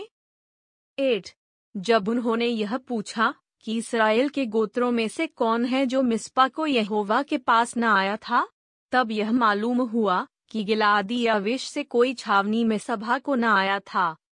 नाइन अर्थात जब लोगों की गिनती की गई, तब यह जाना गया कि गिलादी यावेश के निवासियों में से कोई यहाँ नहीं है। टेन। इसलिए मंडली ने बारह हज़ार शूरवीरों को वहाँ यह आज्ञा देकर भेज दिया कि तुम जाकर स्त्रियों और बाल बच्चों समेत गिलादी यावेश को तलवार से नाश करो। इलेवन। और तुम्हें जो करना होगा वह यह है कि सब पुरुषों को और जितनी स्त्रियों ने पुरुष का मुँह देखा हो उनको सत्यानाश कर डालना। ट्वेल्व और उन्हें गिलादी यावेश के निवासियों में से चार सौ जवान कुमारियाँ मिलीं जिन्होंने पुरुष का मुँह नहीं देखा था, और उन्हें वेशीलों को जो कनान देश में है छावनी में ले आए। थर्टीन तब सारी मंडली ने उन बिन्यामीनियों के पास जो रिमोन नाम चट्टान पर थे कहला भेजा, और उनसे संधि का प्रचार कराया। फोर्टीन तब बिन्यामीन उसी समय लौट गए। और उनको वे स्त्रियाँ दी गईं जो गिलादी या वेश की स्त्रियों में से जीवित छोड़ी गई थीं तो भी वे उनके लिए थोड़ी थीं फिफ्टीन तब लोग बिन्यामीन के विषय फिर यह कह के पछता थे कि यहोवा ने इसराइल के गोत्रों में घटी की है 16. तब मंडली के वृद्ध गोत्रों ने कहा कि बिन्यामीनी स्त्रियाँ जो नाश हुई हैं, तो बचे हुए पुरुषों के लिए स्त्री पाने का हम क्या उपाय करें 17. फिर उन्होंने कहा, बचे हुए बिन्यामीनियों के लिए कोई भाग चाहिए, ऐसा न हो कि इसराइल में से एक गोत्र मिट जाए 18. परंतु हम तो अपनी किसी बेटी को उन्हें ब्याह नहीं दे सकते, क्योंकि इसराइलियों ने यह कहकर शपथ खाई है कि शापित हो वह जो किसी बिन्यामीनी को अपनी लड़की ब्याह दे 19. फिर उन्होंने कहा, सुनो, शीलो जो बेतेल की उत्तर ओर और उस सड़क की पूर्व ओर है जो बेतेल से शकेन को चली गई है, और लाबोना की दक्षिण ओर है, उसमें प्रतिवर्ष यहोवा का एक पर्व माना जाता है। ट्वेंटी। इसलिए उन्होंने बिन्यामीनियों को यह आज्ञा दी कि तुम जाकर दाग की बारियों के बीच घात लगाए बैठे रहो। Twenty one. और देखते रहो। और यदि शीलों की लड़कियाँ नाचने को निकलें तो तुम दाख की बारियों से निकलकर शीलों की लड़कियों में से अपनी अपनी स्त्री को पकड़कर बिन्यामीन के देश को चले जाना 22. और जब उनके पिता व भाई हमारे पास झगड़ने को आएँगे, तब हम उनसे कहेंगे कि अनुग्रह करके उनको हमें दे दो, क्योंकि लड़ाई के समय हमने उनमें से एक एक के लिए स्त्री नहीं बचाई, और तुम लोगों ने तो उनको ब्याह नहीं दिया, नहीं तो तुम अब दोषी ठहरते 23. तब बिन्यामीनियों ने ऐसा ही किया, अर्थात उन्होंने अपनी गिनती के अनुसार उन नाचने वालियों में से पकड़कर स्त्रियाँ ले लीं, तब अपने भाग को लौट गए, और नगरों को बसाकर उनमें रहने लगे 24. उसी समय इसराइली वहाँ से चलकर अपने अपने गोत्र और अपने अपने घराने को गए, और वहाँ से वे अपने अपने निज भाग को गए 25. उन दिनों में इसराइलियों का कोई राजा न था जिसको जो ठीक सूझ पड़ता था वही वह करता था Are you parent? Your kids are awesome. We see listening will improve the imagination. That is why we prepared a lot of audio stories for them. Please visit listengod.org. It's L I S T E N G O D dot O R G.